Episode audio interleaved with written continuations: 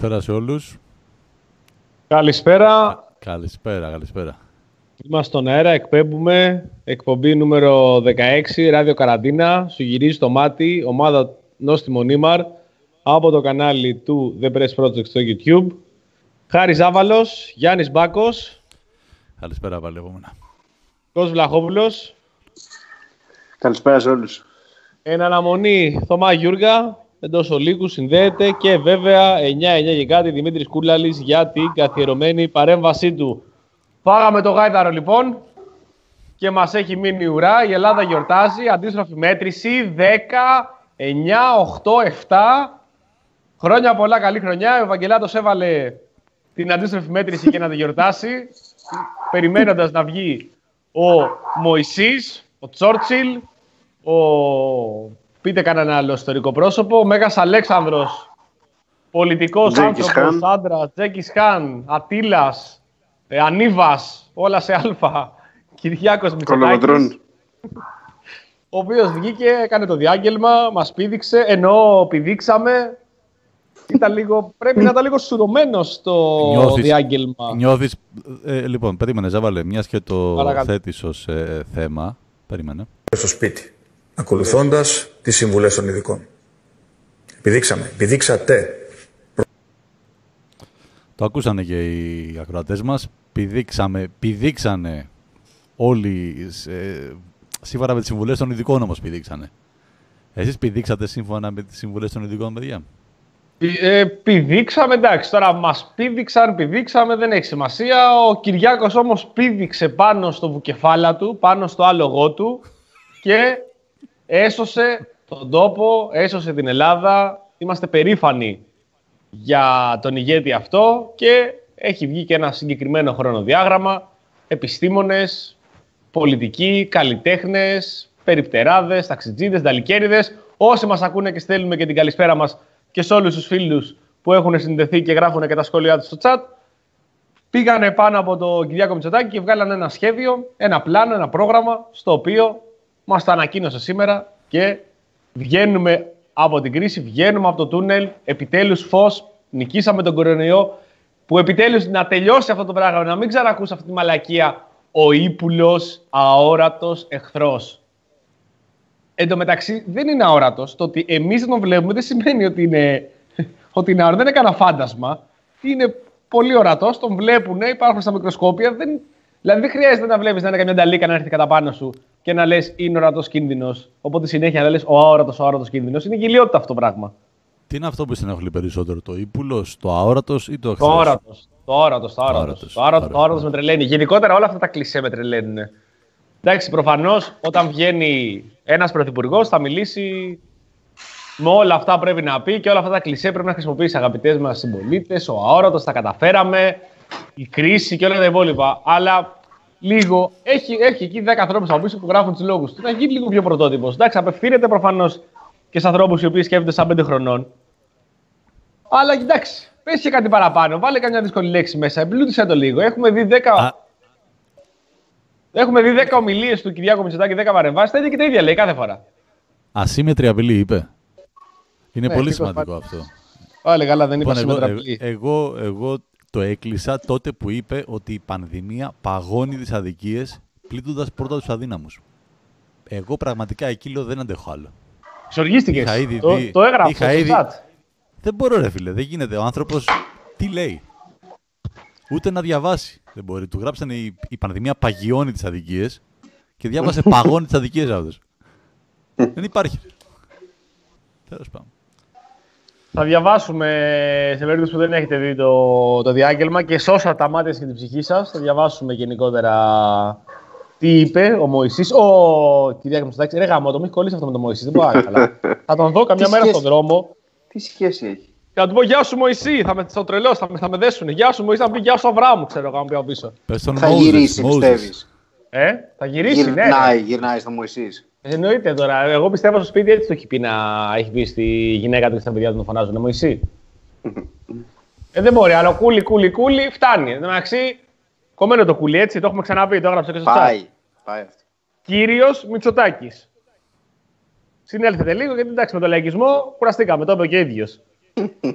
Τέλος με το λαϊκισμό. Τέλος. Κουράσει αυτή η κατάσταση.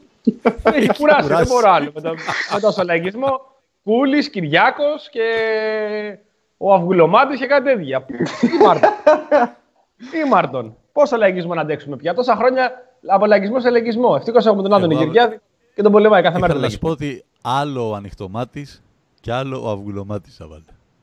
Σωστός. Ακριβώς. Ακριβώς. Έτσι. Ευτυχώς έχει στελέχη η Νέα Δημοκρατία που το βάζουν κάτω το, το λαϊκισμό και του πατάνε το λαιμό. Τι να πούμε τώρα. Άδωνης Γεωργιάδη, Κωνσταντίνος Μπογδάνος, Σοφία Βούλτεψη. Τέρμα με το λαϊκισμό, παιδιά.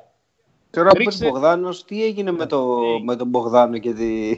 Τι δικαστήριο ήταν αυτό; Πώς τον βρήκας έτσι, Του στείλε, Γιάννα; το, πα- του στείλε το παράβολο η Γιάννα. Του λέει δικαστικά έξοδα. Πάρτα. Μα ανοίγουν τα δικαστήρια, έτσι. Δεν ξέρεις τι να κάνει ο Μπογδάνος. Ήξερε; Του τα στείλε πακέτο στην έδρα κατευθείαν. Πάρε και έναν εισαγγελέα. Πληρωμένος δικός μου έτσι κι αλλιώς. Έχω λεφτά. Πάρε και την εισαγγελή. Να έχουν. Εν τω μεταξύ, φαντάσου τώρα πόσο βλάκας είσαι. Όχι ο κ. Μπογδάνος γενικά. Αλλά πόσο βλάκα είσαι που να σου βγαίνει να σου βγαίνει η Γιάννα Αγγελοπούλου δασκαλάκι, έτσι. Φαντάσου δηλαδή, όταν είσαι Ταλιμπάν. Και εντάξει, καθαρά τώρα. Ο κ. Μπογδάνος είναι Ταλιμπάν. Ε, έχει ε, ε, πολλά χρόνια τώρα, αλλά πόσο μάλλον τελευταίο καιρό από τότε που εξελέγει και βουλευτής, είναι θέμα χρόνου δηλαδή να ζωστεί με κριτικά, να πάρει τη βίβλο, να πάει έξω από τον Άγιο Μελέτη που τον διαλύσανε οι φεμινοναζί μπαχαλοσατανίστριε αναρχοβίγκαν και να την αχτεί, να πάρει κόσμο μαζί του. Είναι πολιτικός μάρτυρας. Θα πάει, θα πάει στο Πάλο Άλμο, που στο διάλογο λέγεται εκεί πέρα στην ε, Αμερική, στο Silicon Valley, θα πάει μέσα στο Netflix. Άφιλοι τροτσκιστές, θα πεθάνετε. Κρακ, μπαμ! Λοιπόν, Αυτοκτονίας. αυτοκτονία κατευθείαν. Ρίξε και στο όσο μιλάω εδώ πέρα, όσο διαβάζουμε, ρίξε ένα βλέμμα. Μπράβο, το έχεις ρίξει τέλε. Είσαι άρε Είναι Γιάννη. δυνατό. Άστα ρε, Ε, άστα ε, ρε, ε, χάρη τώρα. Ρε Ζάβαλε. Άστα. Έχουμε, Σε παρακαλώ. έχω, την, έχω την καθυστέρηση που έχω στο μυαλό, έχω την καθυστέρηση στο ίντερνετ και στα gigabyte εδώ που τρέχει, αλλά έχει φύγει ο, με κτίνα φωτός ο, ο Γιάννης ο Μπάκος μπροστά. Εγώ είμαι fiber, είμαι fiber εγώ. Οπτικές ίνε έχω. Για Λέει και, πάμε. εδώ, λέει και εδώ ο φίλος, αφού είπε και ο Κούρης ότι τελειώσαμε τον λαϊκισμό. Έχουμε να σχολιάσουμε πάρα πολλά και να συζητήσουμε πάρα πολλά. Παραλίγο να μην γίνει σήμερα εκπομπή, γιατί οι υποχρεώσεις τρέχουν. Όπως είπαμε, δεν είναι να βγαίνουμε τώρα να πηγαίνουμε για δουλειά. Έχουμε ένα σωρό δουλειές να κάνουμε. Άμα ήταν έτσι, άιντε, άιντε, να πηγαίνουμε για δουλειά, τι θα κάναμε; Έχουμε ανοίξει τόσα θέματα. Έχω να τελειώσω. Βάφω, Σαν με τα, τα κοσάρια. βάφω ένα καθρέφτη εδώ και δύο εβδομάδες. Έχω να τέτοιο. Δεν έχω τελειώσει το βάψιμο. Θα πάω για δουλειά και να αφήσω το καθρέφτη άβαυτο. Εγώ λέω να Πήγα, πιάσω το πήρα- καλοριφέρ. Πήγα, πήρα ένα ποδήλατο εδώ πέρα, ένα χρέπι τέλος πάντων ε, και τα λοιπά. Προσπαθώ να το φτιάξω τώρα θέλει τα κάκια. Ποιος θα περάσει τα κάκια, μόνος θα περάσουν τα κάκια. ναι, και λέει. Τώρα πάτε για δουλειά. Τι λες, τρε φίλε, και τα τακάκια θα σκοτωθώ με το ποδήλατο αυτό. Δεν γίνεται, είναι επικίνδυνο. Αλλά δεν έχουμε λεφτά, τι να κάνουμε. Θα βάζουμε στην άκρη. Κουλτούρα αποταμίευσης. Λοιπόν, διαβάστε ολόκληρη την ομιλία. Δεν θα τη διαβάσουμε προφανώς όλη την ομιλία. Δεν είμαστε παρανόμαλοι. Απλά λέει από την επόμενη Δευτέρα 4 Μαου έρονται οι περιορισμοί στη μετακίνηση των πολιτών. Καταργούνται μα- με άλλα λόγια, το εξηγεί κιόλας. Καταργούνται με άλλα λόγια η γραπτή άδεια και τα σχετικά SMS. Θα εξακολουθούν όμως να ισχύουν και τουλάχιστον δύο εβδομάδες οι περιορισμοί στην κυκλοφορία εκτός νομού της κατοικίας μας. Η ατομική άθληση θα επιτρέπεται στου ανοιχτούς χώρους και στη θάλασσα. Αλλά εργαζόμενες παραλίες θα παραμένουν ακόμα κλειστές. Με το φοβερό αυτό μέτρο που είχε περάσει, που απαγορεύεται το κολύμπι. Μμμ. Και, και το ψαροντούφεκο. Γιατί ως γνωστό το ψαροντούφεκο μπορεί να πας κάτω στο βυθό, εκεί που κυνηγάς την κουτσομούρα, να φτερνιστείς και να κολλήσει το χταβόδι. λοιπόν, την ίδια μέρα θα λειτουργήσουν και ορισμένα είδη καταστημάτων και υπηρεσιών, αναφέρουν δεκτικά, βιβλιοπολία, ηλεκτρονικά είδη, κταίο και καταστήματα αθλητικών ειδών. Λοιπόν, εδώ, πα- παρένθεση. Γιατί τα αθλητικά είδη; Ποιο είναι το σκεπτικό; Θα ήθελα να μάθω. Γιατί Ναι, δεν ξέρω ξέρω. ότι το λιανεμπόριο- το- το τέμπολ λιανεμπόριο και τα αθλητικά είδη συγκεκριμένα ανοίγουν μια εβδομάδα πριν. Αυτό δεν το, δεν, δεν το κατάλαβα εκείνη την ώρα που το άκουσα. Επειδή ο Γιατί μόνο κόσμος έχει αυτά. πλακωθεί και ασκείται και αθλείται, Ή τελειώσανε οι έχει κρατήνε. μεγάλη ανάγκη. Έχει, έχει μεγάλη ανάγκη. Τελειώσανε, τελειώσανε τα μηνοξέα τώρα και πού θα τέτοιο. Ε, Τα έχει λιώσει τα παπούτσια ο κόσμος τώρα ένα μήνα με επιλογή 6 κάθε μέρα εκεί. Βολοδέρνει από εδώ και από εκεί. Είναι όλα τα στενά, είναι τίγκα. Όλα τα στενά. στις Πολύ γειτονιές. αθλητισμός. Πολύ αθλητισμός. Πήγα Ναι, τώρα ναι, εδώ σωστά, μακάρι. Τα, Για να στρώσω πότε το όχημα ανοίγουνε και τα, είχε τα, κόσμο. τα αθλητικά είδη, πότε ανοίγουν, Ζάβαλε.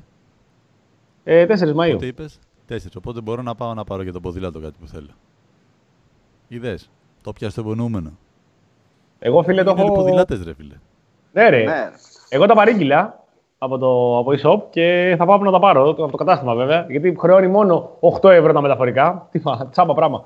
Τέλος πάντων και ναι, έχουμε να στρώσουμε εδώ πέρα να γίνει δουλειά. Λοιπόν, να προχωρήσω η παρένθεση αυτή. Όπως και τα κομμωτήρια, πάντα όμως με ραντεβού. Το υπόλοιπο Νιανεμπόρια θα επανεκκινήσει Δευτέρα 11 Μαου εκτός των εμπορικών κέντρων. Αυτά θα ανοίξουν την 1η Ιουνίου. Σε όλα τα καταστήματα βεβαίως θα ισχύουν όροι που θα περιορίζουν την πυκνότητα των επισκεπτών και θα λαμβάνονται αυστηρά μέτρα προστασίας των εργαζομένων. Ευχαριστώ τον Αρχιεπίσκοπο και τον Κλήρο για την κατανόηση και στην εργασία μας. Πράγματι. Δεν ήταν εύκολη για κανένα μας η εμπειρία του φετινού Πάσχα. Αυτό ήταν δηλαδή το πρόβλημα αυτό που περάσαμε εδώ και μια, 1,5 μήνα τώρα με την καραντίνα. Ήταν τι έγινε με τις εκκλησίες. Αυτό ήταν το μεγαλύτερο πρόβλημα του, των Ελλήνων. Κάνει μια διαχείριση εκεί πέρα γιατί ε, έχει τρομερές αντιδράσεις στην Εκκλησία. Βγήκανε και ο Ιερώνυμος και κάποιοι Μητροπολίτες και είπε τι είμαστε, σούπερ μάρκετ είμαστε ή κομμωτήρια να ανοίξουμε αργότερα. Ε, δε, δε, εκεί έχει ανοίξει ένα μέτωπο ε, Και να το κλείσει. και, και ναι, και άνοιξε ένα μέτωπο με δικιά του ευθύνη. Δηλαδή δεν, δεν είναι ότι ήθελε να περιθωριοποιήσει κάπως το ρόλο της Εκκλησίας. Απλά με τα ίξις αφήξεις ε, κατάφερε να έχει αυτή τη στιγμή την Εκκλησία απέναντί του. Γιατί δεν είχε ξεκάθαρη στάση τον πρώτο μήνα. Ναι, εντωμεταξύ, παρένθεση πάλι. Μάλλον να το πω διαφορετικά.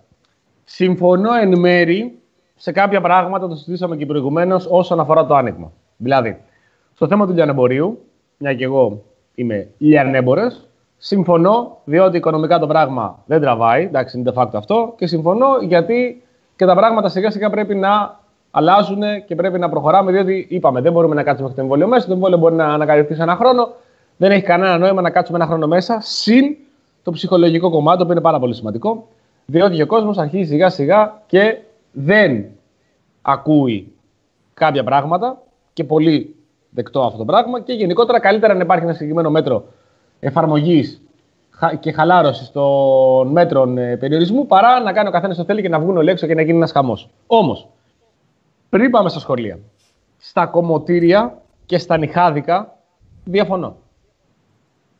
Δεν είναι πρώτης ανάγκης, τουλάχιστον νυχάδικα, γιατί έχει δει και αυτό ότι θα είναι στα καβ μέσα, θα είναι και τα νυχάδικα. Προκειμένου να πάνε να φτιάξουν τα νύχια τους. Και συν επίσης και στα κομμωτήρια, διότι η επαφή με τον πελάτη είναι άμεση. Δηλαδή, εγώ πουλάω ρε παιδί μου, ας πούμε ρούχα. Μπορώ να αποφύγω την επαφή με τον πελάτη. Δεν είναι υποχρεωτικό να έχω επαφή. Στο κουρίο ή στο νυχάδικο είναι υποχρεωτική επαφή. Είναι πολ- και πολύ στενή ε, ο, τρόπος, είναι, ο τρόπος που δουλεύουν αυτά είναι, που είναι δίπλα ένας στον άλλον. Δεν είναι... Ναι, και δεν γίνεται, και δεν γίνεται να. Ε, Πώς το λένε, τι θέλω να πω. Και δεν γίνεται να κουρεύουν, ξέρω εγώ, με γάντια. Εντάξει, προφανώς θα έχουν όλοι μάσκες. Απλά γενικότερα είναι αρκετά προβληματικό. Το συγκεκριμένο. Τέλος πάντων, προχωράμε. Και πάμε στο πιο σημαντικό Όλα, τώρα. όλα τα Πες, κέντρα Γιάννη, πες, αισθητικής, πες. έβαλε. Όλα, όλα τα κέντρα είναι, ανοίγουν. Όλα. Ό, όλη την κέντρο αισθητικής προσωπικής περιποίησης ανοίγει. Είτε αυτό να δυνατίσματος, είτε η μνημόνη μου μακιγιάζ, είτε οτιδήποτε. Είναι πραγματικά πρώτης ανάγκης αυτό. Ε, αυτά δεν θα έπρεπε, τέλος πάντων. Ναι. Στην εκπαίδευση, τα μαθήματα της ΓΑΜΑ Λυκείου θα αρχίσουν ξανά στις 11 Μαου. Περιμένουμε και το Θωμά Γιώργο να συνδεθεί για να συζητήσουμε περισσότερα για το συγκεκριμένο σημείο, γιατί είναι ένα, το πιο σοβαρό από όλες τις ανακοινώσεις που, έχει- που έβγαλε σήμερα. Μια εβδομάδα μετά θα ακολουθήσουν οι υπόλοιπες τάξεις του Λυκείου αλλά και το γυμνάσιο. Στο σχολείο όμως θα λειτουργήσουν με άλλους κανόνες που θα περιορίσουν όσο αυτό είναι εφικτό τον συγχρονισμό. Η εξαποστάσεως εκπαίδευση εξακολουθεί να υποστηρίζει παιδιά τα οποία για ειδικούς λόγους δεν πρέπει να έρθουν στην τάξη. Οι δημοτικά και νηπιαγωγεία παραμένουν κλειστά. Ενδέχεται, επαναλαμβάνω, ενδέχεται να ανοίξουν την 1η Ιουνίου και μόνο αν είμαστε απολύτως σίγουροι ότι η πορεία της επιδημίας βαίνει καθοδικά. Μέχρι τελευταία, δεν πάμε, μετά λέει ώρε γενικότητες ότι γεννήθηκε μια αισιοδοξία, ανανεώμενη- ανανεών- ανανεωμένη εθνική αυτοπεποίθηση. Γιατί αυτό το οποίο έγινε, μας ανανεώθηκε η εθνική αυτοπεποίθηση. Πάρα πολύ. Κλειδί πάντως για την επιτυχία θα είναι και πάλι η ατομική μας πειθαρχία, η υπευθυνότητα, η εμπιστοσύνη στις οδηγίες των ειδικών. Μπλα μπλα μπλα. Περιοριστήκαμε, αλλά δεν χωριστήκαμε. Θα έλεγα ότι ξαναγνωριστήκαμε και συστρατευτήκαμε. Αυτό είναι και τραγούδι, μπορούσε να γίνει και τραγούδι. Μπούρδες. Περιοριστήκαμε, αλλά δεν ναι, χωριστήκαμε. Θα έλεγα ότι ξαναγνωριστήκαμε και συστρατευτήκαμε, ερωτευτήκαμε, αγαπηθήκαμε, μα και στο τέλος αποχωριστήκαμε. Ένα, ένα, κάτι που θέλω να πω και έτσι το πρόσεχα σήμερα το απόγευμα και από αυτά που είπε ο Μητσοτάκης αλλά και μια διαφήμιση που, ε, που είδα στην τηλεόραση που πλέον αυτές τις διαφημίσεις για το μείνε σπίτι, μείνετε σπίτι δεν τις παρατηρούμε που τουλάχιστον εγώ δεν τις παρατηρώ τις έχω δει τόσες φορές που περνάνε στο υποσυνείδητο κατευθείαν δεν, δεν βλέπω τι λένε ας πούμε, δεν ακούω τι λένε ε, έχει παίξει πάρα πολύ αυτό το, το εθνικό αφήγημα οι Έλληνες τα καταφέραμε τα βάλαμε τα γυαλιά σε όλους ε, πλέον δεν είμαστε το μαύρο πρόβατο, μας αναγνωρίζει όλος ο κόσμος για την προσπάθειά μας, ε, όλοι, όλα τα διεθνή μέσα γράφουν για την αντιμετώπιση της Ελλάδας. Δεν καταλαβαίνω. Και αυτή η διαφήμιση έλεγε ότι ε, αυτή η κλασική του, ε, του Χαρδαλιά η διαφήμιση ότι θα μάθουν από εμάς τους Έλληνες πώς να δρουν και οι υπόλοιποι κτλ. Δεν καταλαβαίνω γιατί έπρεπε να παίξει αυτό το εθνικό αφήγημα. Ε, δηλαδή η Γερμανία ας πούμε που είχε ε, χιλιάδες, εκατοντάδες χιλιάδες κρούσματα και λίγες χιλιάδες νεκρών ε, δεν, φαν, δεν, μπορώ να φανταστώ ότι έχει βγάλει διαφήμιση ότι θα μάθουν από εμάς τους Γερμανούς ή και αν έχει βγάλει πώς θα αντιδρούσαμε όλοι εμείς; Δεν θα λέγαμε τους Γερμανούς «Α, αρχίσανε πάλι τα εθνικιστικά τους και ε, το Τρίτο Ράικ, η Γερμανία και πάντα θεωρούν ότι είναι αρία φιλή και ότι είναι οι καλύτεροι» δεν είναι λίγο εθνικιστικό όλο αυτό το αφήγημα και δεν καταλαβαίνω το λόγο για, γιατί έτσι τόσο πολύ, ας πούμε. Γιατί χρειάζεται είναι... μπετονάρισμα εδώ πέρα. Είναι, Πες, είναι πατριωτικό, ρε, πατριωτικό αυτό που λένε. Πατριωτικό και καλά. Πάνε να χτυπήσουν το, το συνέστημα. Γιατί είναι αυτό που ναι. λέμε ότι όταν δεν υπάρχει προσωπική αξιοπρέπεια, χτυπάμε στην εθνική αξιοπρέπεια. Ε, εγώ θα πετάξω τώρα μια, ένα φοβερό σκίτσο από, ε, από κάποιο γερμανικό μέσο, δεν θυμάμαι ποιο, το οποίο δείχνει το πώς υποδέχονται οι Γερμανοί την, ε, το άνοιγμα των σχολείων, που δεν είναι καθόλου ε, θετική, όπου ουσιαστικά βλέπουμε τον κορονοϊό να υποδέχεται με πολύ αυστηρό ύφος, έτσι και λίγο λέμαργο, ε, τα παιδάκια στο σχολείο. ναι, ναι, ούτε, ναι. Εκεί, ούτε, ούτε εκεί η πλευρά αυτή έχει υποδεχτεί θετικά το άνοιγμα. Ε, mm. Νομίζω για τους ίδιους ακριβώς λόγους. Ε, σε εμάς θυμάστε αυτό που λέγαμε κιόλας, που το άφησε και Ραμαίο κιόλας να εννοηθεί, της ξέφυγε, ότι υπάρχουν πιέσεις από τα ιδιωτικά σχολεία να, ανοίξει, να ανοίξουν, γιατί οι γονείς δεν πληρώνουν τα δίδακτρα. Ναι. Δεν, δεν δέχονται να πληρώσουν τα δίδακτρα με τη συνθήκη της ε, τηλεκπαίδευση. Δεν υπάρχει, δεν, δεν υπάρχει τομέα στην αγορά που δεν έχει πληγεί. Το να καθόμαστε αυτή τη στιγμή να λέμε ότι δεν πληρώνουν τους ιδιωτικού, τα ιδιωτικά σχολεία οι γονείς και πρέπει να ανοίξουν τα σχολεία, ενώ γνωρίζουμε και ήταν από τα πρώτα που λέγαμε ότι τα σχολεία πρέπει να κλείσουν για όλους τους κινδύνους που ενδέχεται να έχουν, και αυτή τη στιγμή να συζητάμε να ανοίξουν πάλι τα σχολεία για αυτό το λόγο μα χάρη που ανέφερες εσύ, είναι πολύ επικίνδυνο. Και για να, απαντήσω, και στο, ναι. για να απαντήσω και στον Κώστα, είναι, είναι ξεκάθαρο η, η τακτική της Νέας Δημοκρατίας όλα αυτά τα χρόνια προσπαθεί να περάσει οποιαδήποτε επιτυχία σαν, ένα, σαν μια εθνική επιτυχία, την οποία τα καταφέραμε διότι ενωθήκαμε κάτω από έναν ηγέτη, κάτω από, έναν κόμμα, από ένα κόμμα, κάτω από ικανούς ανθρώπους, οι οποίοι καταφέρανε και μας βγάλανε από το αδιέξοδο. Το οποίο μπορούμε να το κάνουμε όλοι σαν Έλληνες, δεν χρειάζεται κριτική, δεν πρέπει να έχουμε κριτική, πρέπει να ευλογάμε τον Μωυσή ηγέτη αρχηγό μας που κατάφερε και μας έσωσε. Γι' αυτό και αναφέρουν συνέχεια ότι εμείς οι Έλληνες τα καταφέραμε και βέβαια κλείνουν και το μάτι σε όλα αυτά τα εθνικιστικά που ανέφερες, ότι ίσως τα καταφέραμε γιατί μπορεί να έχουμε και ένα γονιδίωμα παραπάνω. Κώστα Βλαχώδη. Ναι, ακριβώς. Τα έχουν πει αυτά οι επιστήμονες. Καλά, μην μιλήσουμε για το πόσο ηχόρ έχουμε. Εντάξει, ξεχυλίζει το ηχόρ μας. και γενικότερα το πιο σημαντικό αυτό το οποίο κάνουν, εντάξει, προφανώς δεν θα πούνε ποτέ και οι χώροι για ένα παραπάνω γονίδιο που έχουμε από τους άλλους κουτόφραγκου, είναι διότι πολύ απλά αυτό πρέπει να περιοριστεί σε πολύ μεγάλο βαθμό και το έχουν δείξει από την αρχή της κρίσης, πόσο μάλλον τώρα που βγαίνουμε από την κρίση και σωθήκαμε, είναι ότι δεν πρέπει να υπάρχει κριτική. Και η κριτική είναι κάτι το κακό. Και όπως λέγαμε και προηγουμένως πριν ξεκινήσει η εκπομπή, από τα λίγα μέσα που αυτή τη στιγμή κάνουν σοβαρή κριτική και μάλλον κάνουν κριτική γενικά, είναι και το The Press Project. Να. Α πούμε ότι είναι η εφημερίδα συντακτών. Είναι ελάχιστα μέσα με μια... Από τηλεόραση κανένα. Από τηλεόραση κανένα. Ξεκάθαρα κανένα. είδαμε, είδαμε και την αντίστροφη μέτρηση. Είδες εσύ το στραβελάκι χθες; Έχεις αδυναμία να μεγάλο το στραβελάκι. Ναι, έχει. Ο Βλαχόπουλος έχει μεγάλη αδυναμία στο στραβελάκι. Έχω τρελαθεί. Και βλέπουμε γενικότερα όλα τα κανάλια πώς λιβανίζουν όλη μέρα Νέα Δημοκρατία. Και βέβαια, όπω λιβανεί τη μεγάλη επιτυχία, λες και ο ίδιος ο Κυριάκος Μητσοτάκης και ο Σοντρί Τσιόδρα πηγαίνανε και χτυπάγαν τον κορονοϊό έναν έναν. Δεν ήταν άρωτο, εκεί τον βρίσκανε σαν τι μύγε με την Τάκ, τάκ, τάκ, τάκ, τάκ. τον βαράγανε και δεν έμπαινε μέσα στο, στα πνευμόνια μας να μας αρρωστήσει. Ρέζα, βάλε κάποιες φορές βλέπω, βάζω πρωινά ε, και βλέπω Sky News ειδήσεις και λέω οι δημοσιογράφοι Έλληνες ε, στην τηλεόραση δεν ζηλεύουν πολλές φορές. Δηλαδή, ναι, οκ, okay, δεν ζηλεύουν τους συναδέλφους τους που κάνουν, βγάζουν πραγματικά ρεπορτάζ, που βγάζουν σκάνδαλα Αμένα... μπροστά πραγματικά. Αμένα λιγδό αντεράκι δημοσιογράφοι. Αυτό είναι φοβερό, ρε παιδί μου. Δηλαδή, όταν ξέρει. έχουν, απομακρυνθεί, έχουν, απομακρυνθεί, έχουν απομακρυνθεί τόσο πολύ από το, από το επάγγελμα από, το από αυτό το οποίο, από το ρόλο τους. Είναι φοβερό. Ή αυτό που λέγαμε, αυτό που ποιος, ο Κώστας Δετός για τον Ευαγγελάτο. Ναι. Φοβερό. Δηλαδή αυτό που, που να το ανεβάσω, το δουν και τα παιδιά. Δηλαδή μπήκε σε μια διαδικασία να δικαιολογήσει μια ολόκληρη κλινική. Ναι, ναι. ναι. Συγγνώμη, θέλει να με τριγκάρει πάλι. Μπορούμε να ξεκινήσουμε πάλι την κουβέντα. Έλα, πείτε και αυγή κόκκινο, μην τρέπεστε. Ε, Προφανώς η αυγή και το κόκκινο κάνουν αντιπολίτευση προύφ, γιατί είναι μέσα του ΣΥΡΙΖΑ. Άμα δεν, έκανε, άμα δεν έκανε και αυγή το κόκκινο αντιπολίτευση, άστα να πάω, φαντάζομαι να λέγανε τι καλά που τα κάνει ο Κυριάκος και η αυγή. Εφημερίδα του ΣΥΡΙΖΑ είναι. Προφανώς θα κάνει αντιπολίτευση. Γι' αυτό ανέφερα την Press Project και την εφημερίδα συντακτών. Το ας πούμε ήταν, ήταν στο λόγο πάνω. Και... Δεν εννοώ ας πούμε. Α πούμε, θυμήθηκα εκείνη ώρα και το Ευνευσύν. Εντάξει, και ναι, το ντοκουμέντο. Εντάξει. Ναι, ναι, Καλά, και το ντοκουμέντο, εντάξει ρε παιδιά, δεν είναι του ΣΥΡΙΖΑ. Αυτό λέμε. Ρε, δεν υποστηρίζει ξεκάθαρα ΣΥΡΙΖΑ. Ναι, τώρα να, δηλαδή, να, λέω μπράβο στην Αυγή. Να λέω μπράβο στην Αυγή και στο κόκκινο που κάνει αντιπολίτευση. Άμα δεν έκανε αντιπολίτευση, ήταν το πρόβλημα. Ε, τώρα τι ανάγκη έχει ο Ευαγγελάτος, συγγνώμη Κώστα, να, βγει, να, να, να, να, βγάλει όλο αυτό μπροστά και να στηρίξει τόσο πολύ αυτή την κλινική, την ιδιωτική.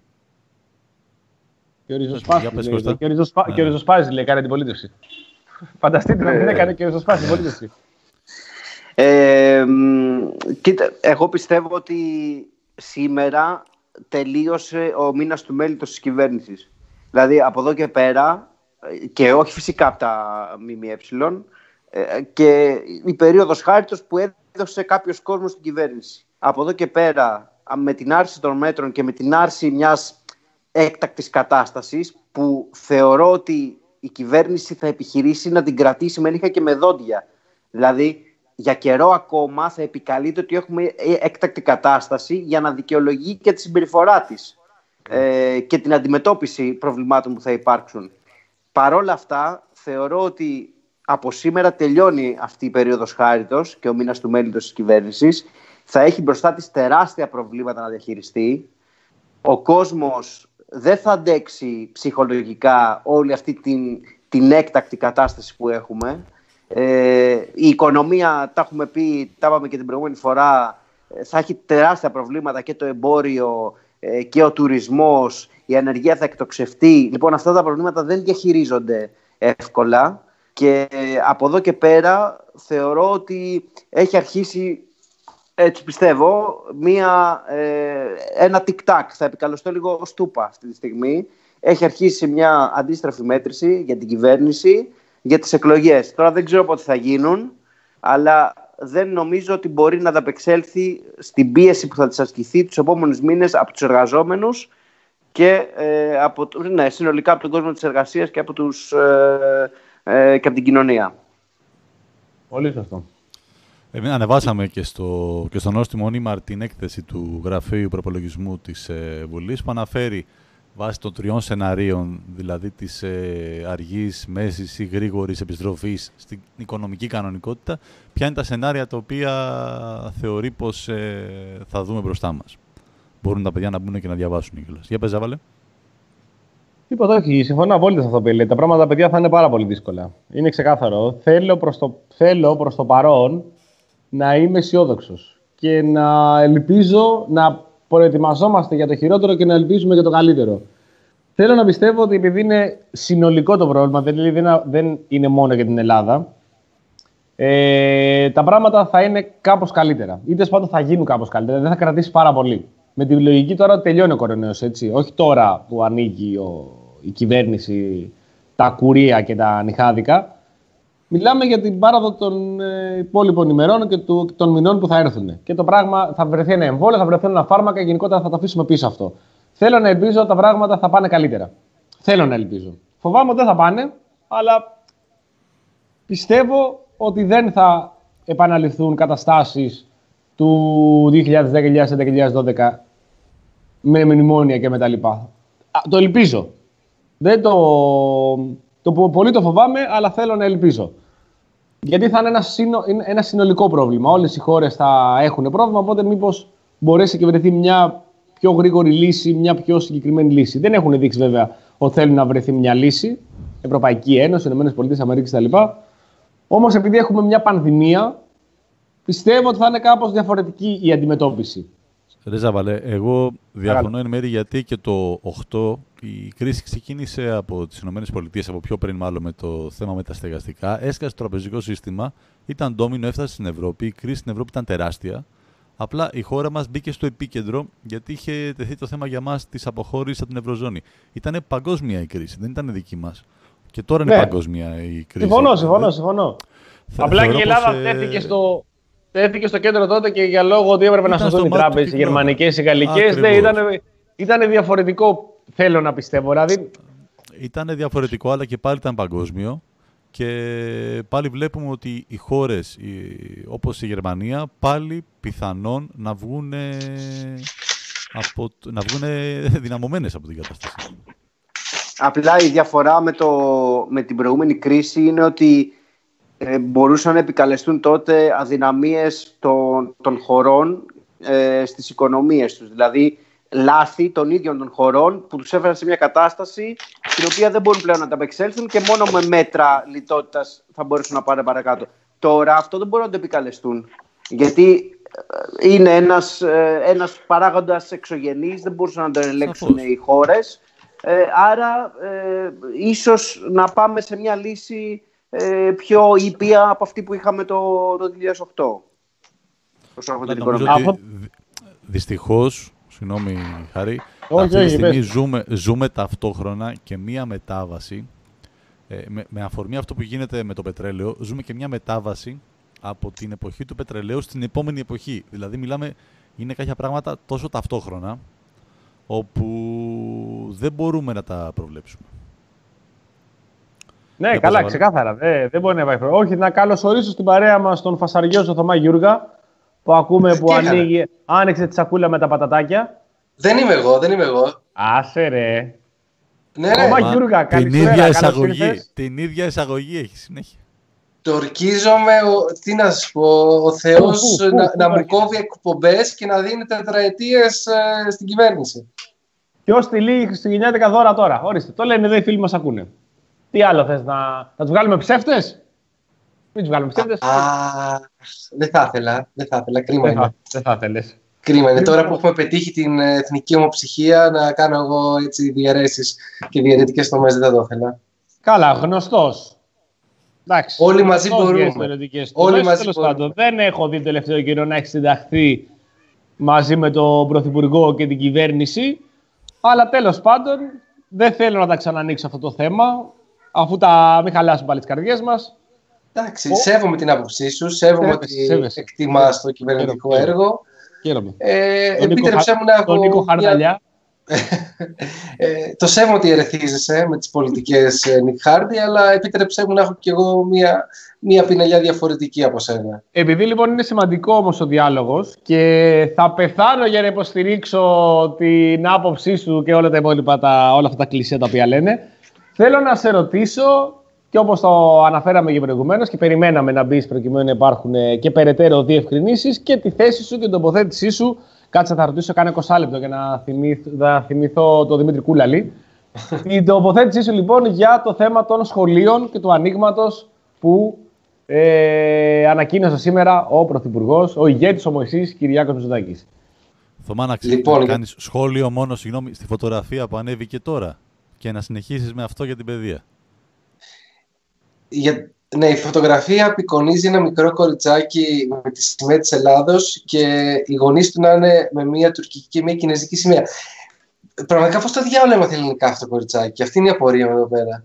Λέει, τι, τι Πραγματικά γλώσσα μιλάνε. Δεν στο- στο καταλαβαίνω. Σε συνέχεια του αντιγερμανισμού που πιάσαμε νωρίτερα, ε, αυτή η φωτογραφία που κυκλοφορεί σε, σε ενημερωτικό έντυπο του Υπου- Υπουργείου του Αρμόδιου του Γερμανικού για τον κοροναϊό. Ε, Αποσύρθηκε Τι- όμως. Ναι, αλλά αυτό ποιος το σκέφτηκε και το βάλε. Ε, Ποιος το σκέφτηκε; ξέρεις τι διάβασα από έναν ανταποκριτή στη Γερμανία, Έλληνα, ε, ότι αποσύρθηκε συγκεκριμένη, αλλά για να δούμε, έγραφε αυτός, για να δούμε πώς αντιμετωπίζεται ο αντιγερμανισμός ε, και τα αντιγερμανικά αισθήματα στην Ελλάδα, ε, έχουν κόψει από αυτή τη φωτογραφία, από αυτό το γραφικό, ε, τη Γερμανία, η οποία απεικονίζεται σκυλάκι δίπλα στη Γαλλία. Δηλαδή, δηλαδή πρόσεξε τώρα. Οι Έλληνες δημοσιογράφοι και από τα site για να εξυπηρετήσουν τον αντιγερμανισμό τους έκοψαν το, τη Γερμανία ως σκυλάκι γιατί δεν συνέφερε το αφήγημα ότι θέλουν να κάνουν την Ελλάδα παιδάκι της Τουρκίας και άφησαν την Ελλάδα ε, μόνο σαν παιδάκι της Τουρκίας ας πούμε. Αυτό πρώτη φορά το βλέπω, εντάξει, δεν το έχω δει καθόλου. Τώρα το βλέπω από σένα, Γιάννη, που το ανέβασε πρώτη φορά. Λοιπόν, για πάμε, Θωμά. Ε, για, για το άνοιγμα των σχολείων. Ναι, Ναι, ναι. για το άνοιγμα των σχολείων. Ε, θεωρώ ότι υπάρχουν ε, κάποιοι πιθανοί λόγοι ε, πίσω από αυτή την ε, απόφαση. Καταρχάς ανοίγουν ε, 18 Μαΐου είπαμε τα γυμνάσια και τα λύκεια, 11 Μαΐου τρίτη ηλικίου και ε, υποαίρεση βλέποντας και κάνοντας ε, δημοτικά νηπιαγωγή από 1 Ιουνίου. Ακριβώς. Ε, για μένα θα ξεκινήσω από την τρίτη πιθανότητα. Ε, δεν θεωρώ καν, ε, δεν βλέπω καν τον λόγο, δεν υπάρχει κανένας λόγος να μπαίνει στο τραπέζι η πιθανότητα να ανοίξουν πιαγωγεία δημοτικά. Δηλαδή για δύο εβδομάδες, δύο-τρει εβδομάδες το πολύ, ε, να μπουν ε, τόσα παιδιά στα σχολεία και να υπάρχει κίνδυνος διασποράς πάλι. Ε, νομίζω ότι είναι κάτι αχρίαστο. Ε, πάμε τώρα στα γυμνάσια και στα λύκεια. Ε, είμαι σχεδόν εξοργισμένος γιατί θεωρώ ότι οι λόγοι υπέρ του ανοίγματος είναι πολύ αδύναμοι μπροστά στους, στους λόγους του να κρατάγαμε κλειστά τα, ε, τα σχολεία της δευτεροβάθμιας. Ε, καταλαβαίνω ότι για πολλούς γονείς είναι πολύ δύσκολο να πάνε στις δουλειές τους ε, και να μην έχουν να αφήσουν κάπου τα παιδιά παρότι ειδικά τα παιδιά λυκείου φαντάζομαι μπορεί να μείνουν σίγουρα σπίτι ε, μόνα τους. Αυτό είναι Πα- ένα ζήτημα πα- τέλος πάντων. Παρακαλά να μείνουμε ένα σπίτι. Ναι. Αυτό είναι ένα ζήτημα. Ένα δεύτερο ζήτημα είναι να μην χαθεί κομμάτι της ύλης, να καλυφθεί ένα κομμάτι της ύλης, ειδικά για τα μεγαλύτερα παιδιά που οδεύουν προς τις ε, Πανελλήνιες. Και ένας τρίτος λόγος είναι να μπορούν να ε, δικαιολογηθούν και τα δίδακτρα του τρίτου τριμήνου, ε, όσα δεν έχουν καταβληθεί ακόμα, προς ε, σχολεία που έχουν δίδακτρα, προς ειδικά σχολεία. Τώρα, για μένα αυτοί οι τρεις λόγοι μαζί ε, δεν συγκρίνονται με τη σοβαρότητα του να βάζουμε σε κίνδυνο ε, καθηγητές ε, ε, που είναι, ανήκουν σε ευπαθείς ομάδες. Αυτό είναι Ε, πολύ σημαντικό. Ναι, στο να ανεβάζουμε τον κίνδυνο διασποράς ε, από παιδιά που είναι κυρίως ασυμπτωματικά ε, και να έχουμε ένα δεύτερο κρούσμα που ακόμα και συνεπικρατικά να το δεις μπορεί να έχει μετά πολύ μεγάλο αρνητικό αντίκτυπο στον τουρισμό. Ε, ξέχνα τώρα τα, τα δικαιώματα και την ε, ηθική απέναντι στην προστασία των καθηγητών.